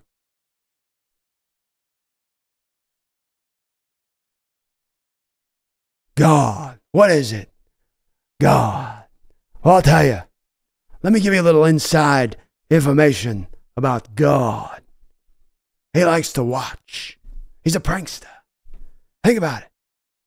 He gives man instinct. He gives you this extraordinary gift. And then what does he do? I swear, for his own amusement, his own private cosmic gag reel, he sets the rules in opposition. It's the goof of all time. Look, but don't touch. Touch, but don't taste. Taste, but don't swallow. I love that. I love that monologue. It's such a great monologue. Trying to sell Keanu. Come on, son. JTB says the last time the Eagles beat the Hawks, Donovan McNabb was the quarterback. Crazy stat. Crazy stat. And Donovan beat us well on that day. I remember that was a tough day. If I don't, rem- if I, if I'm not mistaken, J- JT, I believe that that was in Husky Stadium, and uh, that was a brutal affair. Okay, that was that was not a fun. That was not the fun times right there. Was not the good times. Winston, I do like his honesty instead of some pre-written apology. And Adam says, when others go low, I go lower. No, I'm okay with it too. I don't, you know it's fair game. If the reporter's going to put it out there, you might have somebody say it back, and you know that's that's living life on the online world. We're all potentially subject to it. It's part of why I don't have a girlfriend. No, I'm kidding.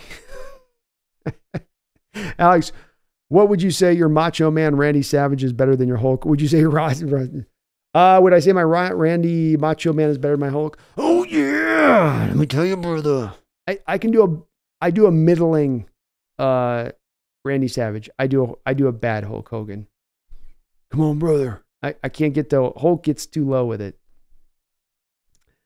Uh, Brandon Genesis, Brandon, you're, you're funny, brother. No offense, though. I don't think you do the best Gerard Butler impression. No offense. No offense taken. It is bad. That's why I keep repeating myself because I think I'm going to land it on the next one. It's to be biblical. It's to it's gonna be biblical.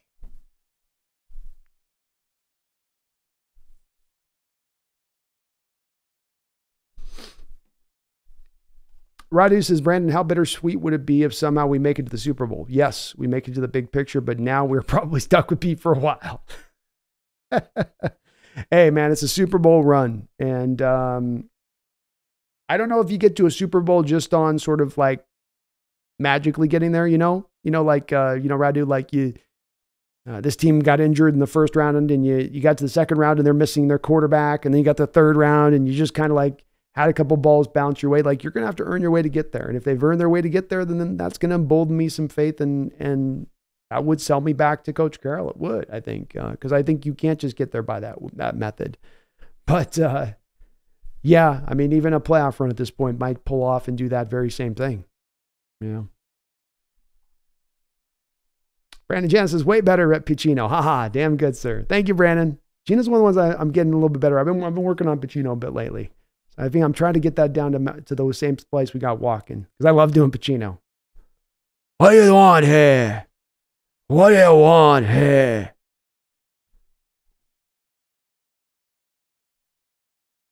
King Bomber just doesn't make sense how good and bad this defense is. Eagles offense put up 30 plus points in the Bills D, which allowed like 15 points to the Cowboys, to which our D allowed like 40. It's the circle of life in the NFL, King Bomber. It just doesn't make sense. You know, it's, NFL's a matchup game. Different teams, different parts, different strengths. But we've also been highly inconsistent, which is to your point, the head of this bit. That's kind of the big, big elephant in the room. Ready? So uh, Chenna was a big big for us because he constantly set the edge and allowed more freedom for Boye Mafe. Plus, we didn't get to see him with the big cat. I love Uchenna and what he brings, and you felt his loss this year, which is just a, I think, an example of that. To your point, um, he is a guy that's part of the future with this team. Um, it sucks that he went down. He should be able to recover from this injury fully, and uh, luckily, it's not a lower leg problem. But he gives you max effort. He is a, a vet's vet. He knows this game. He's played a lot of football, but he's not super old. Uh, I like Uchenna and what he brings to the table, and, and we can't get him back fast enough. Alexander says that Brandon Gray went absentee landlord. I love my Al Pacino, man. I'll do the whole speech, guys. I'll do the whole speech. You know what I mean? I'm here on the ground with my nose in it since the whole thing began. I've nurtured every sensation man has been inspired to have. I cared about what he wanted. I never judged him. Why? Because I never rejected him, in spite of all of his imperfections. I'm a fan of man. Such a great written dialogue. Uh, says uh, Daniel says, man, I went to Dave and Buster's for Monday Night Football with some friends. They got bottomless chicken wings for twenty four dollars and solid quality. They also throw in a free five dollar game of tokens. Been in food coma hours later. Oh my God, you would eat yourself in a food coma like that, wouldn't you? Bottomless chicken wings. Holy crap! Especially you get these long prime time games that go nearly four hours. You're just you're gnawing on chicken the whole time. uh, King Bomber says, I'm usually with you, Brando, especially on the Metcalf situation. But if you go low, then I'll go lower is ridiculous. If you're attacking the reporter, fine. Uh, do what you want. He attacked you. You attack him. Um, I'm always a consistent guy in this King Bomber, um, and I will certainly acknowledge that this may be a personal failing in me. But as you know, with me, I just I can't fade the funk on it. I I have a it it takes a lot for me. I look around at society today, and I think that there's a lot of, and I'm not saying this is what you're doing here, but I see a lot of sensitivity. You know, a lot of people getting up in arms over things both big and small. And and I find myself when I look at things more often than not where I really get to a spot where I go, I'm offended. I am personally affronted by that. It's it's maybe just the way that I'm personally wired and if it's my failing I'll own it on that. I'm not saying it's something that where everybody needs to come to my everybody needs to come to my table on this one and see things as I look at it. But the thing that you will find with me, King Bomber, is I tend to be pretty consistent on this stuff. And um, it's not a great look, but it's also something that's not really going to impact much of the way I look at Jamal and whether I consider him to be with the team or not be with the team. It doesn't really register for me as a blip on my radar at that point. Um, again, is it how I would have responded? No. Is it is it is, is it out of pocket? Sure. But um, it just doesn't, I don't get too emotionally wound up on that stuff. Like I see some people do online with it when I see some of the reaction to it, where people become like aghast by it. And I just kind of feel myself shrugging. Now, maybe I'm just a jaded ass old man who, uh, you know, can't be rattled out of my, out of my, uh, what is the word I'm looking for? Whatever it is. Not a good word. Would be a good word of my my reference myself on this one, but I just can't. It just I just end up going. It raises an eyebrow, and I just kind of shrug and go, yeah, whatever, you know. Um, Metcalf going after Warner last week was 100% justified, but I can't with Adams, especially with the play you've been putting out on the field too. I get that. I get that. Totally understandable. Kieran says it's like players attacking people on the sideline for talking shit. Uh, uncalled for absolutely uncalled for. I'm not saying I, I don't approve of it. I don't, I ain't saying like it's good that Jamal says I'll go low. Uh, it's not representative good on his character thing. It just, it doesn't, it just doesn't move my needle much is all I'm saying. Daniel says they've got $5 Long Island iced teas too. Now that's a bit different because you can go, you can go with that well liquor on, on the Long Island and, and you can literally feel yourself burning your liver out when you drink those drinks. They will get you messed up. That's everything. Holy Lord, those are strong drinks. That was my go-to when I was 21. When I was first drinking, you know, when you're just when you're young like that, you're like, let's get drunk. like bring on the Long Islands. But you know that they're bringing out the the well liquor that they had old granny fermenting in the back in potatoes when they're putting their, they're, you ain't getting anything close to the top shelf on that at five dollars. David Busters is trying to put people out, man. Oh Lord. Uh, Robert Jimenez, Macho Man reaction to the Seahawks win. I'll try. I've got to be a little quiet because I can't do Macho Man loud, Robert. Because my neighbors downstairs at twelve thirty. Going, oh, you're doing Macho Man at twelve thirty, huh? Thank you for that. Appreciate it. I'll tell you, brother, we got a win today. Oh, it was a good win. We came good with the win. We got the DK Metcalf at the end, and we got the victory. Gonna come back next week against the Tennessee Titans, and oh yeah, we're gonna take Tennessee Titans down underneath, and we're gonna scrape them and pull them underneath the ground, and we're gonna take them down. um, Jack Wilson, how you doing, brother? Good to see you. The mom of the reporter gets in your face and talks crap, you fine. Do as you will, but I don't really sit right with it, especially when the reporter literally just said yikes to a terrible play. I get it, man. I get it, King. I understand the standpoint of people that do get up in arms. It's just it's for me in particular, it's a hard one to get up into. I just I can't I can't force it, you know. You feel it or you don't on that type of stuff. It's not a good look. I don't say that. I don't think it's a positive for Jamal. I don't think it's an indication of what a badass he is going after a man's wife. But uh, you know.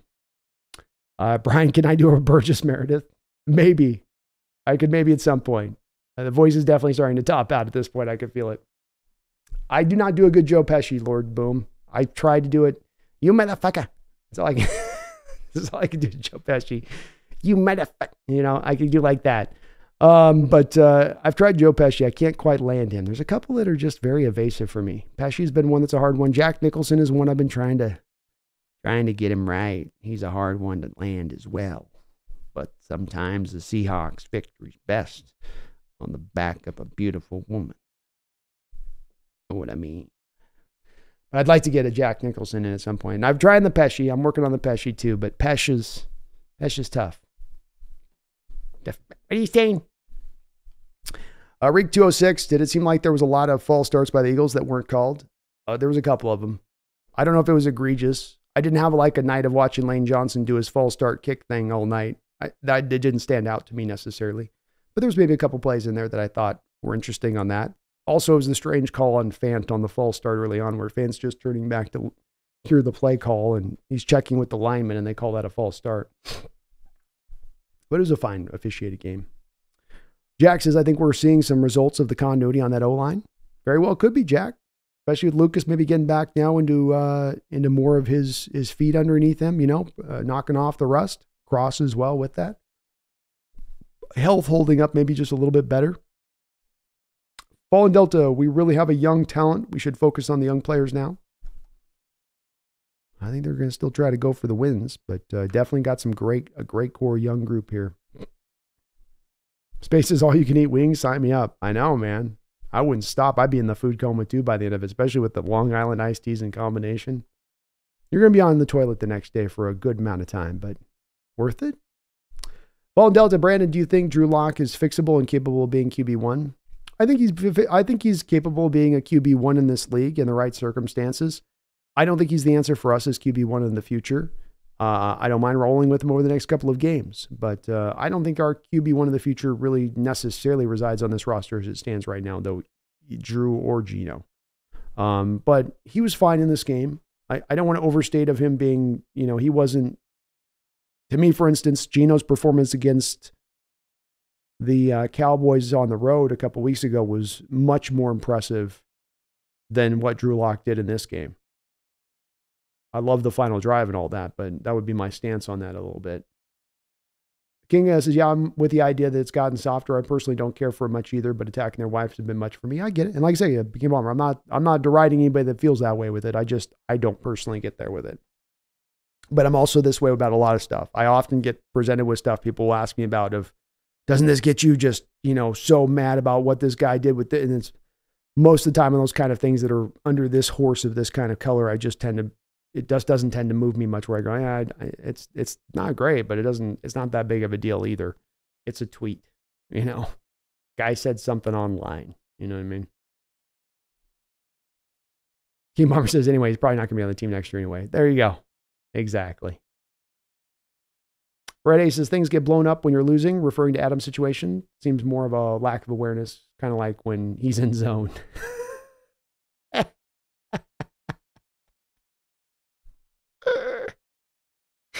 you brought that one back around, Red A. Well done. well done. Daniel says, I have a feeling that play caller on defense changes throughout the game, and the drives that our defense is looking like trash, 20 yards off the ball, soft zone coverage is when Pete has taken over. Possible. Possible. Robert says, tequila was my drink of choice in my 20s, but I can't stand the smell of it. That's what happens to you when you go too hard on it in your 20s. Uh, I get a little bit of like that with, uh, I can sometimes have that with whiskey. I didn't overdo tequila you know, it's one of those ones you take out every once in a while. You got to be careful with tequilas. They say that's the LSD of alcohol. But uh, it'll take you on some wild rides if you're not careful. I still love me, though, a margarita all day long with the margaritas.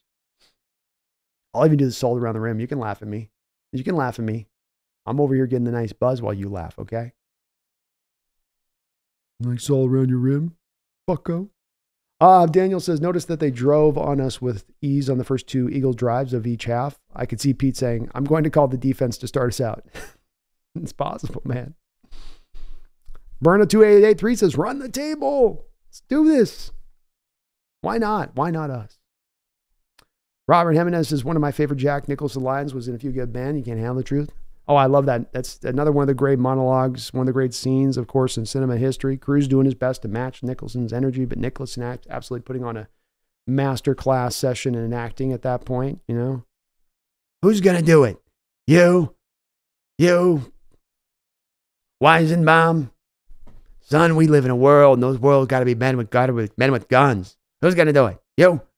You? I can't do, it. get a jack. Even this late hour, my voice is starting to burn, so. But great speech. And someday I'll get Jack down. He's tough, but I'll get him. Jack says the wife wants my attention, but all I got to say is heck yeah, celebration tonight. I'll see you later. To hope I see you later, bro. Hope you enjoyed the victory. Loving the victory tonight, Jack. Savoring the flavor of it. It's been four weeks since we've had one of these, so you better I'm going to enjoy this. And uh, it feels good. Feels good. It was a fun game too. Great end. Love seeing it, man. Tell your wife uh, thank you for letting you borrow for a little while. We'll let you back. We'll be back tomorrow on a post game discussion with Brendan on this game. Jimmy, do you think it's confidence that both Jody Allen's teams are struggling? Uh, Jimmy says, Do you think it's coincidence that both of Jody Allen's teams are struggling at this moment in time? Hard to say, Jimmy. Hard to say.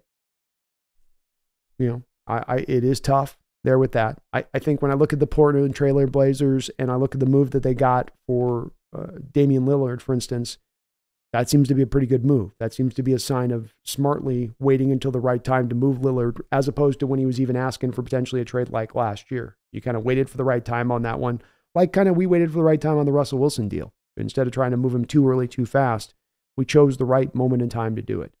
Um, it could be emblematic of the fact that it's Jody's and her owning the team and not necessarily truly signing up to own it long term, and that you're missing a bit of guidance there. Could be a part of it.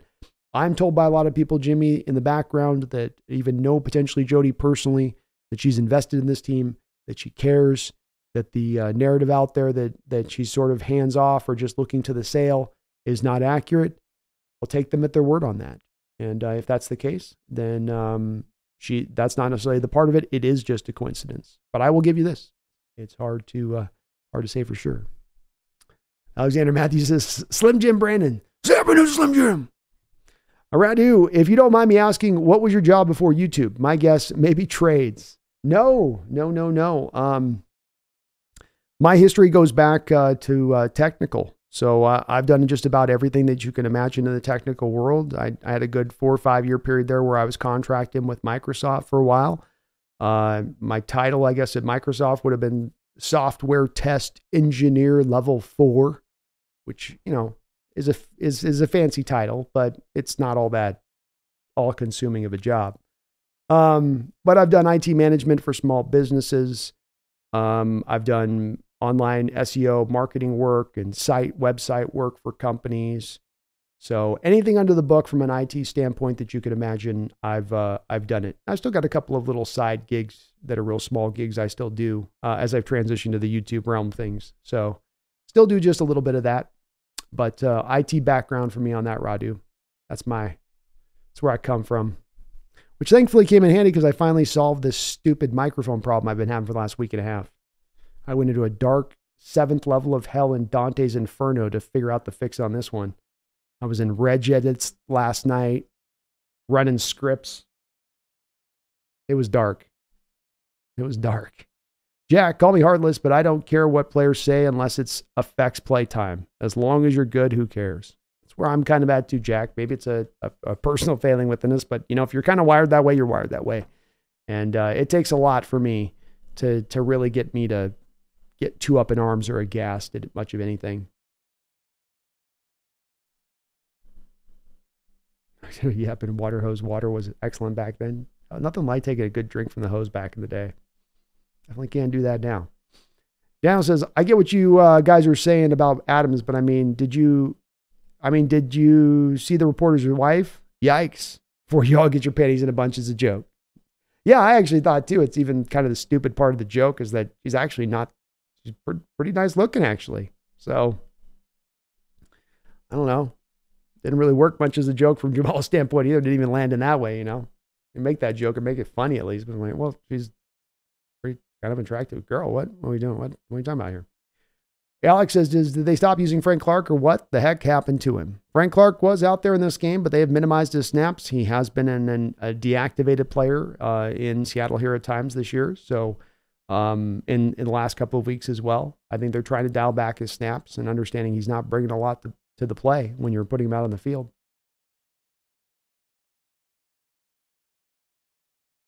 I think he did play in this game, Brandon. I think I saw him on the field on a couple of snaps.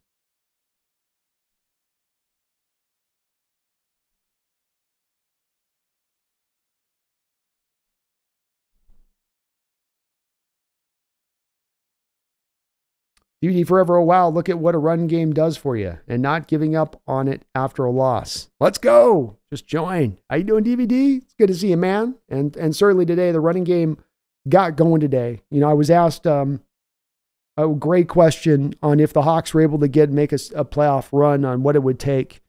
Um, what would be the two offensive players that would have to play outstanding football in order to get yourself to the playoffs? And I felt like it was going to be the uh, you know Walker, that is a running back, and the, whoever the quarterback was going to be in starting.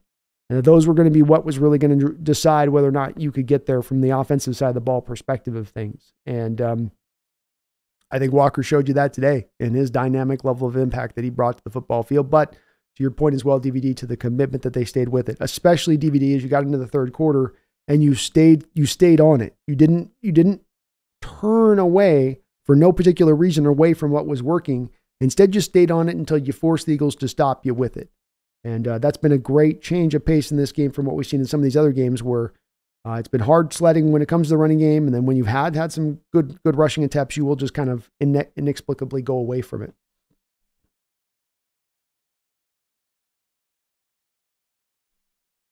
In space, yeah, Frank Clark's definitely not long for the Hawk world.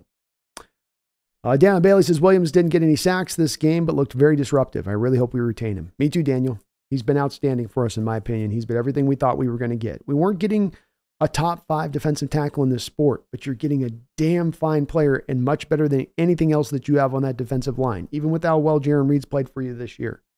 And uh, I hope he becomes the high priority free agent. I imagine he will be, and uh, it will be money well spent. He's a good player.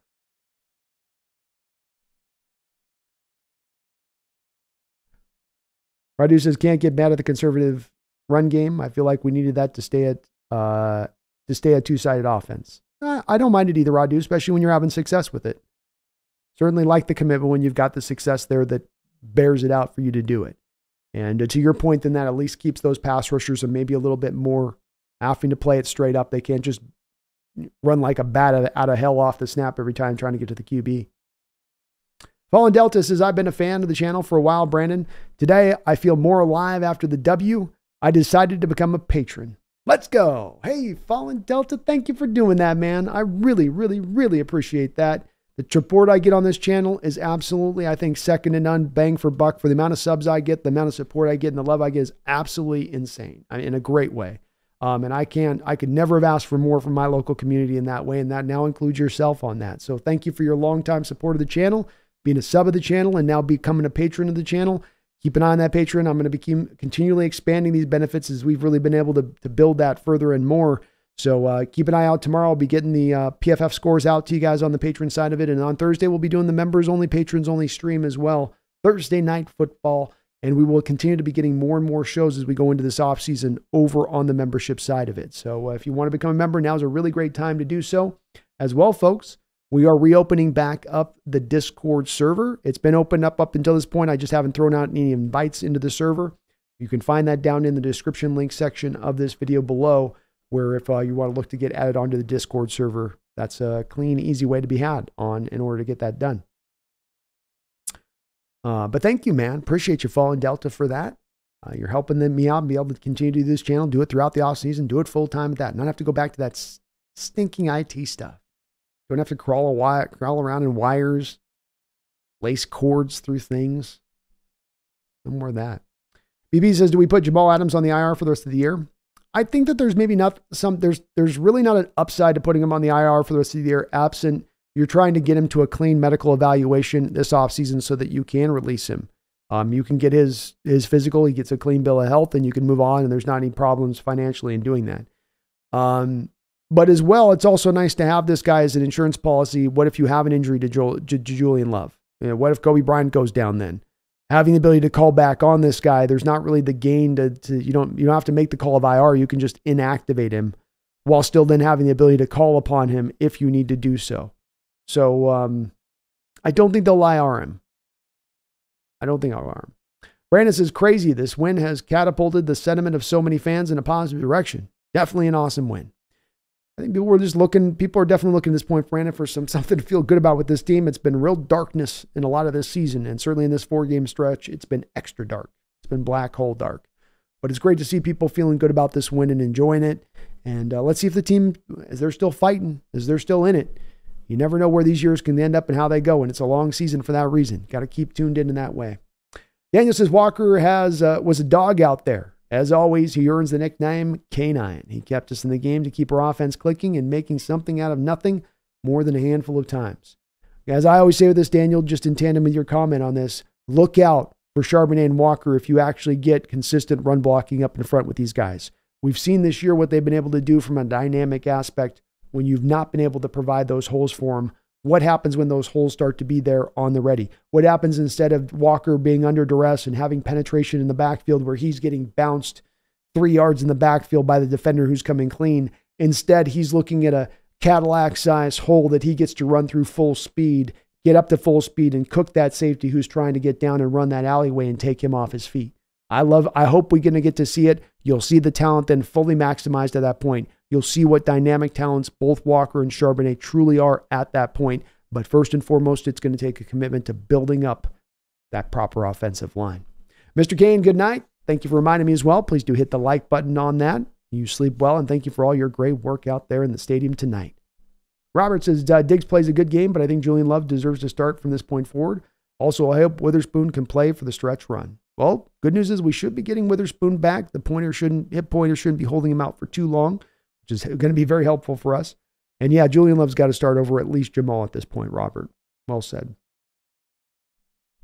Red Aces, Bus Boys, Bobby Boucher. Bobby Boucher. I'm Bobby Boucher. Spaces, did you see those flat screens that look like a picture? I almost went that route. They're getting cooler and cooler, man. One of these days, I'm going to spring for one too. I'm definitely due to, I don't technically have a TV right now, so I probably should get one. Maybe those will be a good one to go get. Kieran says uh, you don't have to give uh, up on a playoff runs. If you did, you never gotten the Beastquake, arguably one of the best moments in Seattle, Seattle sports and NFL history. You okay to win the games? I'm good with it too, Kieran. Great point on that.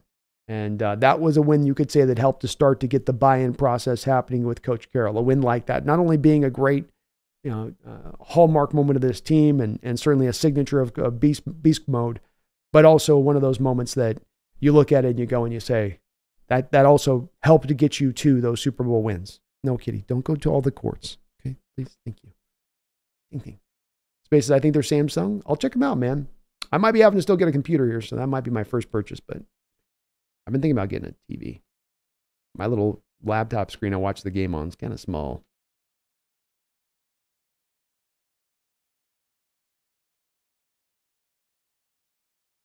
Brandon says, absolutely. Been waiting for that two-headed Walker Charbonnet monster with a solid O line. Both backs can get F. Both backs can F and get it. Man, I just hope Walker can stay healthy. Me too. And I hope they can get him that offensive line. King says, great screens, even if four forward five yards. It was keeping the linebackers off the line of scrimmage and opening the run game. It was. It takes that commitment to it, but I saw the same thing, King Bomber. Leaning into it just enough to keep them honest. And that's all you got to do it. Much like with the blitz game. It ain't about having to dial it up 100% of the time. It's about keeping the opposition honest in their approach, not letting them kind of cheat one way or the other. Bomber Lucas did play, and uh, I think he did finish the game. Space, I have an extra TV if you want one, Brandon. Oh, I'm all good right now. I, I'll definitely get one. I appreciate the offer, but uh, I just got to be, I just got to not be lazy and go out there and get one. There's plenty out there at good prices. I've just been kind of waiting for whatever reason like Rand says, there's 4K TVs out there. They're cheap now, especially after Christmas. Every, all the prices always tend to go down. That Black Friday stuff's not right. It's actually after Christmas. You got to go. That's when those prices go down. Uh, Space, I'll give you the wall hanger too. You're very kind for offering on that, man. I couldn't do that to you. I couldn't take off your TV off your hands on that one. The other problem is I got to figure out a place to put it. I still got my green screen up behind me that I haven't utilized at all, so I can't put it on that wall. I'd have to put it like over here find some way to make it happen. My, you guys would laugh your ass off if you saw my living room. By the way, you would laugh your ass off. Definitely, only a bachelor could get away with this. That's all I'll say about it. Spaces I have four. Oh wow, you're rolling on that. I might hit you up eventually on that space. We'll see if I can find one. I might. I gotta go check out this flat thing. One thing you say because that sounds more up my alley. Because then I can just set that up somewhere and kind of it doesn't take as much space up. You know. Kieran says the Beastquake run and play can still get me hyped as F a decade later. It's the best all time run in NFL history. Um, I, I, there's a lot of great runs in history of the NFL. That one beats anybody else. There's no run where you're going to have every component of, of a running back being asked to do something like he was on that play. And um, I'll, I'll go to my grave unless I see some other run that stands out better or extra than that, than saying that was the best I've ever seen. Uh, the, the, he, he almost broke every every defender's tackle on the play. Every defender had a shot at him, it felt like just about on that play. And uh, he got it through it all. And it took him being creative in his decision making. It took him being beastly. It took him being quick at times. It took him being uh, elusive. Um, it all went together on that play. DVD forever. B. Which quarterback will we take if he's there at pick 18? I wanted Jayden Daniels, but what about you? If I'm pressed to pick with a quarterback with the first pick in the first round, DVD, as you're asking, um, and, and removing the second, third round out of consideration, just merely operating from a standpoint of saying, okay, who's the first round quarterback you would take where you're picking? We obviously got to remove Drake Maye and Caleb, so it really does come down to Michael Penix, Jayden Daniels, Bo Nix, maybe a Spencer Rattler if he starts getting hyped up a little bit in this post draft process. I would go with your guy, Jayden Daniels. I, I like Michael Penix's upside. I like what he could potentially get done instantaneously for you at the position if you but you don't have the right offensive line in place to get that out of Penix. Jayden can cover up some problems on your offensive line with his mobility and his escapability. Um, and I like how he has developed. So I would probably go to him above um, above Michael at that point. Brandon says Beastquake will always be a triumphant moment in Seattle's history. Boy, will it ever. Boy, will it ever.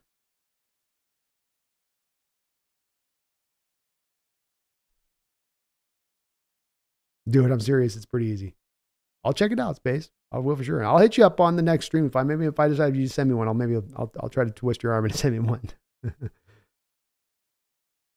Alexander says, "Yeah, a lot of nails and a few hammers." Brian uh, Barry Sanders has the next best run versus Chicago, and then Bo Jackson's run versus uh, 87 88. I also like the Walter Payton versus Kansas City though that's one that's also got a lot of i mean that's that's got a lot of those factors in place too with the quickness and the power and um, i'm i'm a big fan of that that one as well. The kid with the arizona a couple years ago that big back they had had a hell of a run at 1.2 brian wilson penix is a pure pocket guy not our style of quarterback yet. That's where i stand in as well. Not the guy we would use in this offense yet from the way we got the offensive set. He's got to go to the right conditions for as far as the scheme that he's utilizing and the offensive line in place to protect him. If he gets that, Penix can light it up right from day one in your offense in the NFL. But if you put up less than good parts around him on that other side of it, then there's a good chance you get him broken or and in addition to that he fails.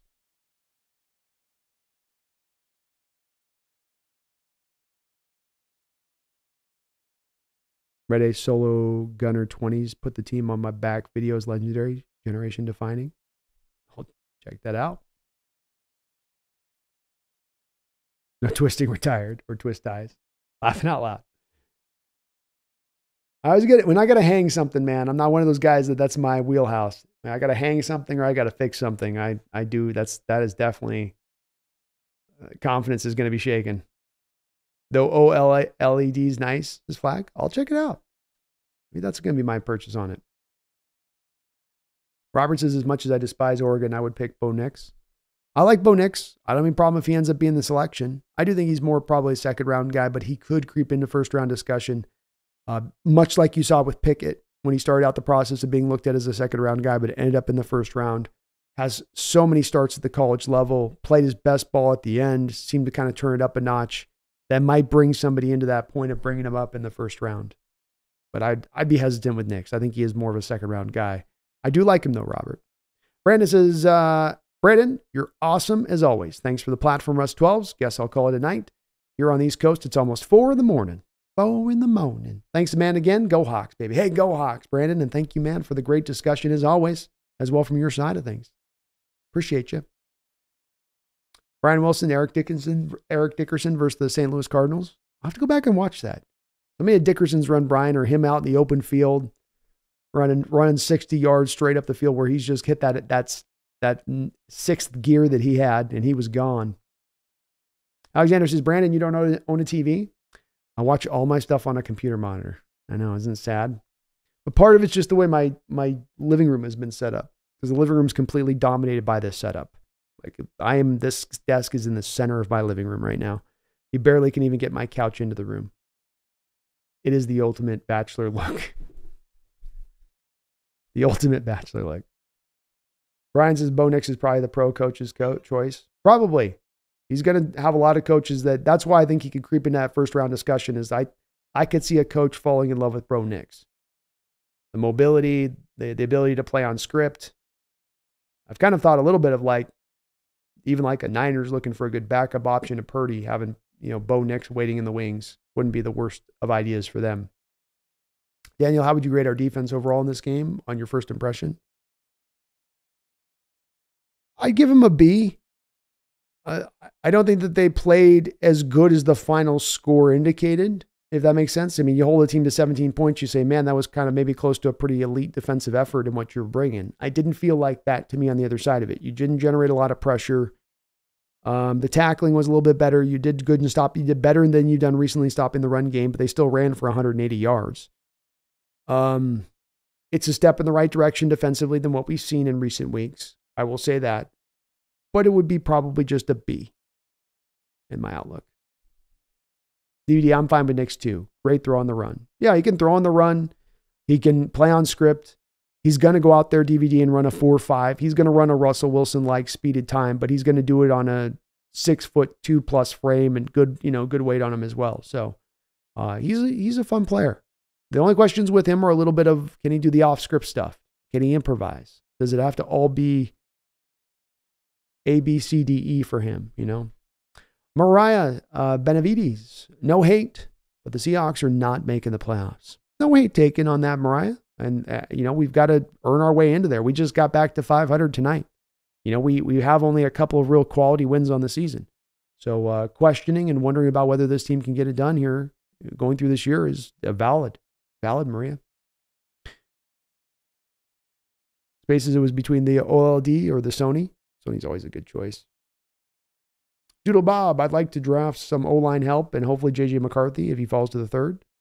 I'd be okay with JJ in the third. I got him with a fourth round grade, but you took him in the third round, that'd be okay. I got to get warmed up, Doodle Bob, on JJ McCarthy. He's one guy that does get mentioned decent amount that I haven't, in watching the tape, quite been able to get there yet with him. You know, I can see some of the good parts in his game, but I haven't been able to get fully signed up for the uh, McCarthy experience. Or Boom, Mike Minnesota Vikings need a quarterback. Looks like they like the same guy as us, Daniels. See that? Panasonic made some great flat screens. Check those out. Check those out. Never know. Uh, all right, let's get the last couple of questions on in here tonight as we uh, kind of start to put a bell on this, button on this. One more thanks again to the sponsor of the show, Underdog Fantasy. Uh, Underdog Fantasy is going to be sponsoring the show throughout the rest of the season and into this off season. Uh, they've been kind enough to do so here on the Hawks Nest this year. You guys have done a great job of utilizing it. Click that link at the top of the description section below. They'll match up to 100% of your first deposit, up to $100. So $100 on me, and you help the Hawks Nest out. Maybe you're out of that fantasy this year. Maybe you found yourself at this point uh, looking on the outside in, you're out of the playoffs. Well, you can still get in the weekly fantasy contest, pick a fresh team. Still, every week is the last couple weeks of the season. Spice up your NFL Sundays a little bit more. They're giving away $200,000 a week through the rest of the season. You can use my code right now and get matched up to $100 of your first deposit. Thank you Underdog Fantasy for sponsoring the show. A couple of other notes that are very important here that I want to let you know of as we kind of wrap this up here today. Uh, I will be on my uh, Twitch channel more and more. You're going to find me this offseason building that up a little bit more. I'm going to be gaming.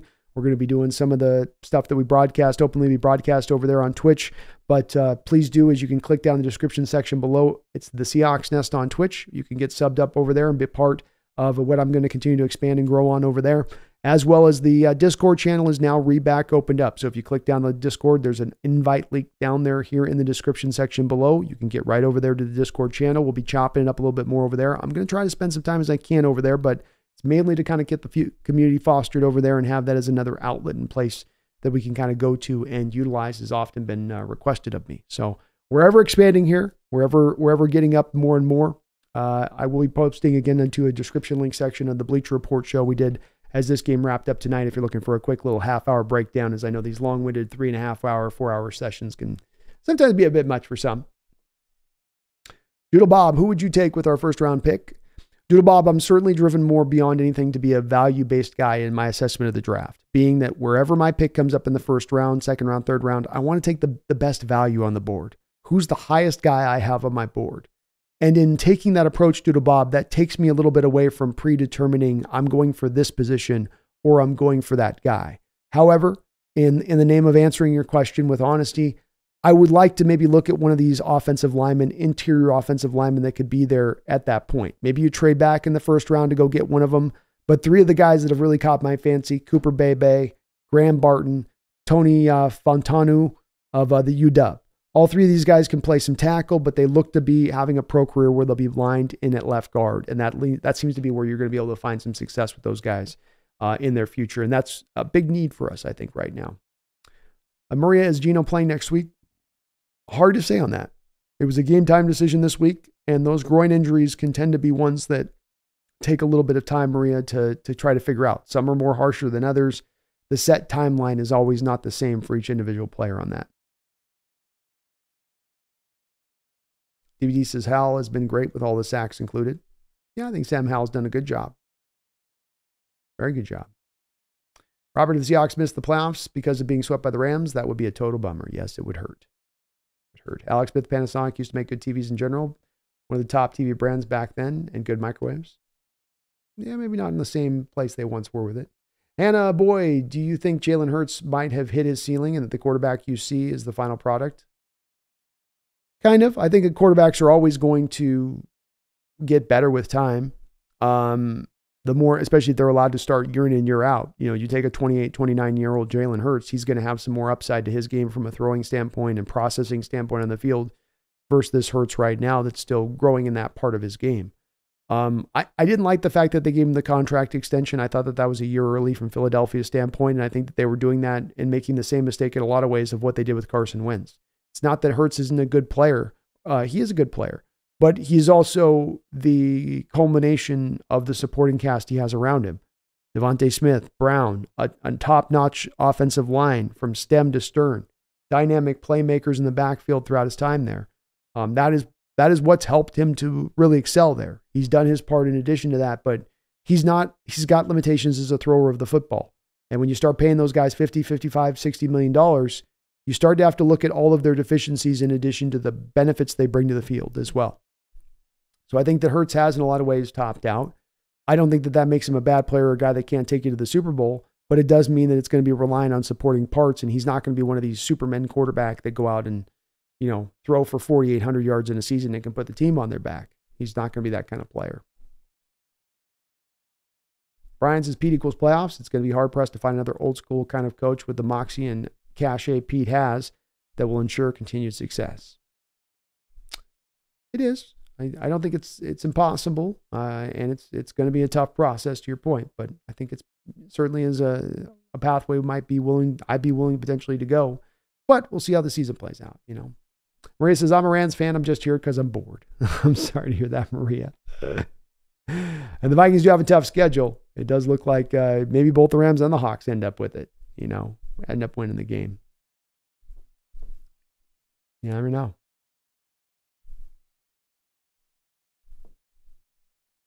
Val Ramos says, great take. Great take on Hurts. Thank you, Val. Always try to find a little bit of the nuance on it, you know, where you're not trying to completely shade the guy, but just put the put the player in the right perspective of who they really are and what they are. Um, and uh, you know, Hurts is a real self-made player in so many respects, but it will always be a place that with a quarterback, um, you're always going to get me a little bit hesitant with them when I can see there's some deficiency in the arm talent aspect. There are some NFL throws that they struggle with. There's a lot you got to do from an NFL standpoint. It's not just having the great arm, but when that is limiting to you, that's going to then limit a playbook a little bit, and that's will put me in a bit of a different perspective. Again, just when you look at it through the emblem of you're going to ask that guy to be paid $55 million a year. You're going to ask that guy to be, be paid double, uh, sometimes more than double that of the next guy on the roster beneath him. He's got to be able to, to earn that kind of money to be asking that much on the other end of it. All right. Well, we uh, we've hit the end of the line here on this one. I want to thank you guys for watching today. Please hit that like button if you could out the door. Please get subbed up like Francie Dickinson has as well. As we're trying to get to that 15,000 subscriber mark. We're right on mark. We're right in line to get there but you can help us fully land this up by getting subbed up today. Thank you again to the sponsor of the show, Underdog Fantasy, and the Bleacher Report for having me out there over there on their app today for some post game discussion. I will post that down in the uh, just in, down in the comment section here after this video tonight, so you can clip that. It's quick half hour breakdown of the game, just a quick summation if you're looking for that. I thank you guys for watching tonight. It's good to get a win against a tough team this year and maybe take back and bring back a little bit of hope to the season for whatever that's worth. Hawks are going to have to go on a run now. You got to take all three of these games down to get in the playoffs.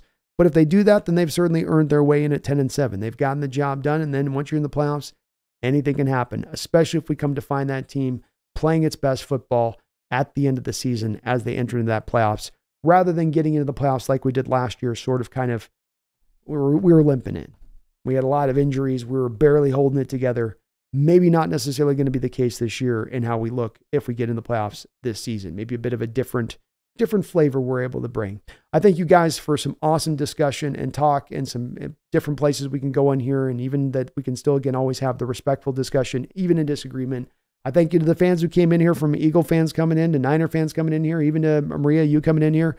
Um, coming in and being respectful as always when they when you folks do come in and that um, it's always welcome having those different perspectives coming in and views, and we definitely do value it here. I value it here at the Hawks Nest as uh, it def- it widens the perspective, and when you get your widened perspective, you're more intelligently uh, understanding the situation. I think and truly believe that. I thank you guys. I love you guys. It was a hell of a game. We got ourselves a win. Season's back back on board a little bit here for a while, and hopefully we can bring continue this to bring this home now. It's going to be fun to watch this play out. It's been a great ride with you guys this year in the ups and the downs, no matter what. It's been an awesome every step to experience it with you guys at the same time. I love you. I appreciate you guys. We'll be back tomorrow with the B&B show to do the breakdown of this game and chop it up uh, and chop it up nicely. But until that time, I hope I don't have to remind you, but I'm going to do it anyway. We're back in line for maybe the playoffs here, baby. Don't you ever forget. Don't you ever forget. Go Hawks.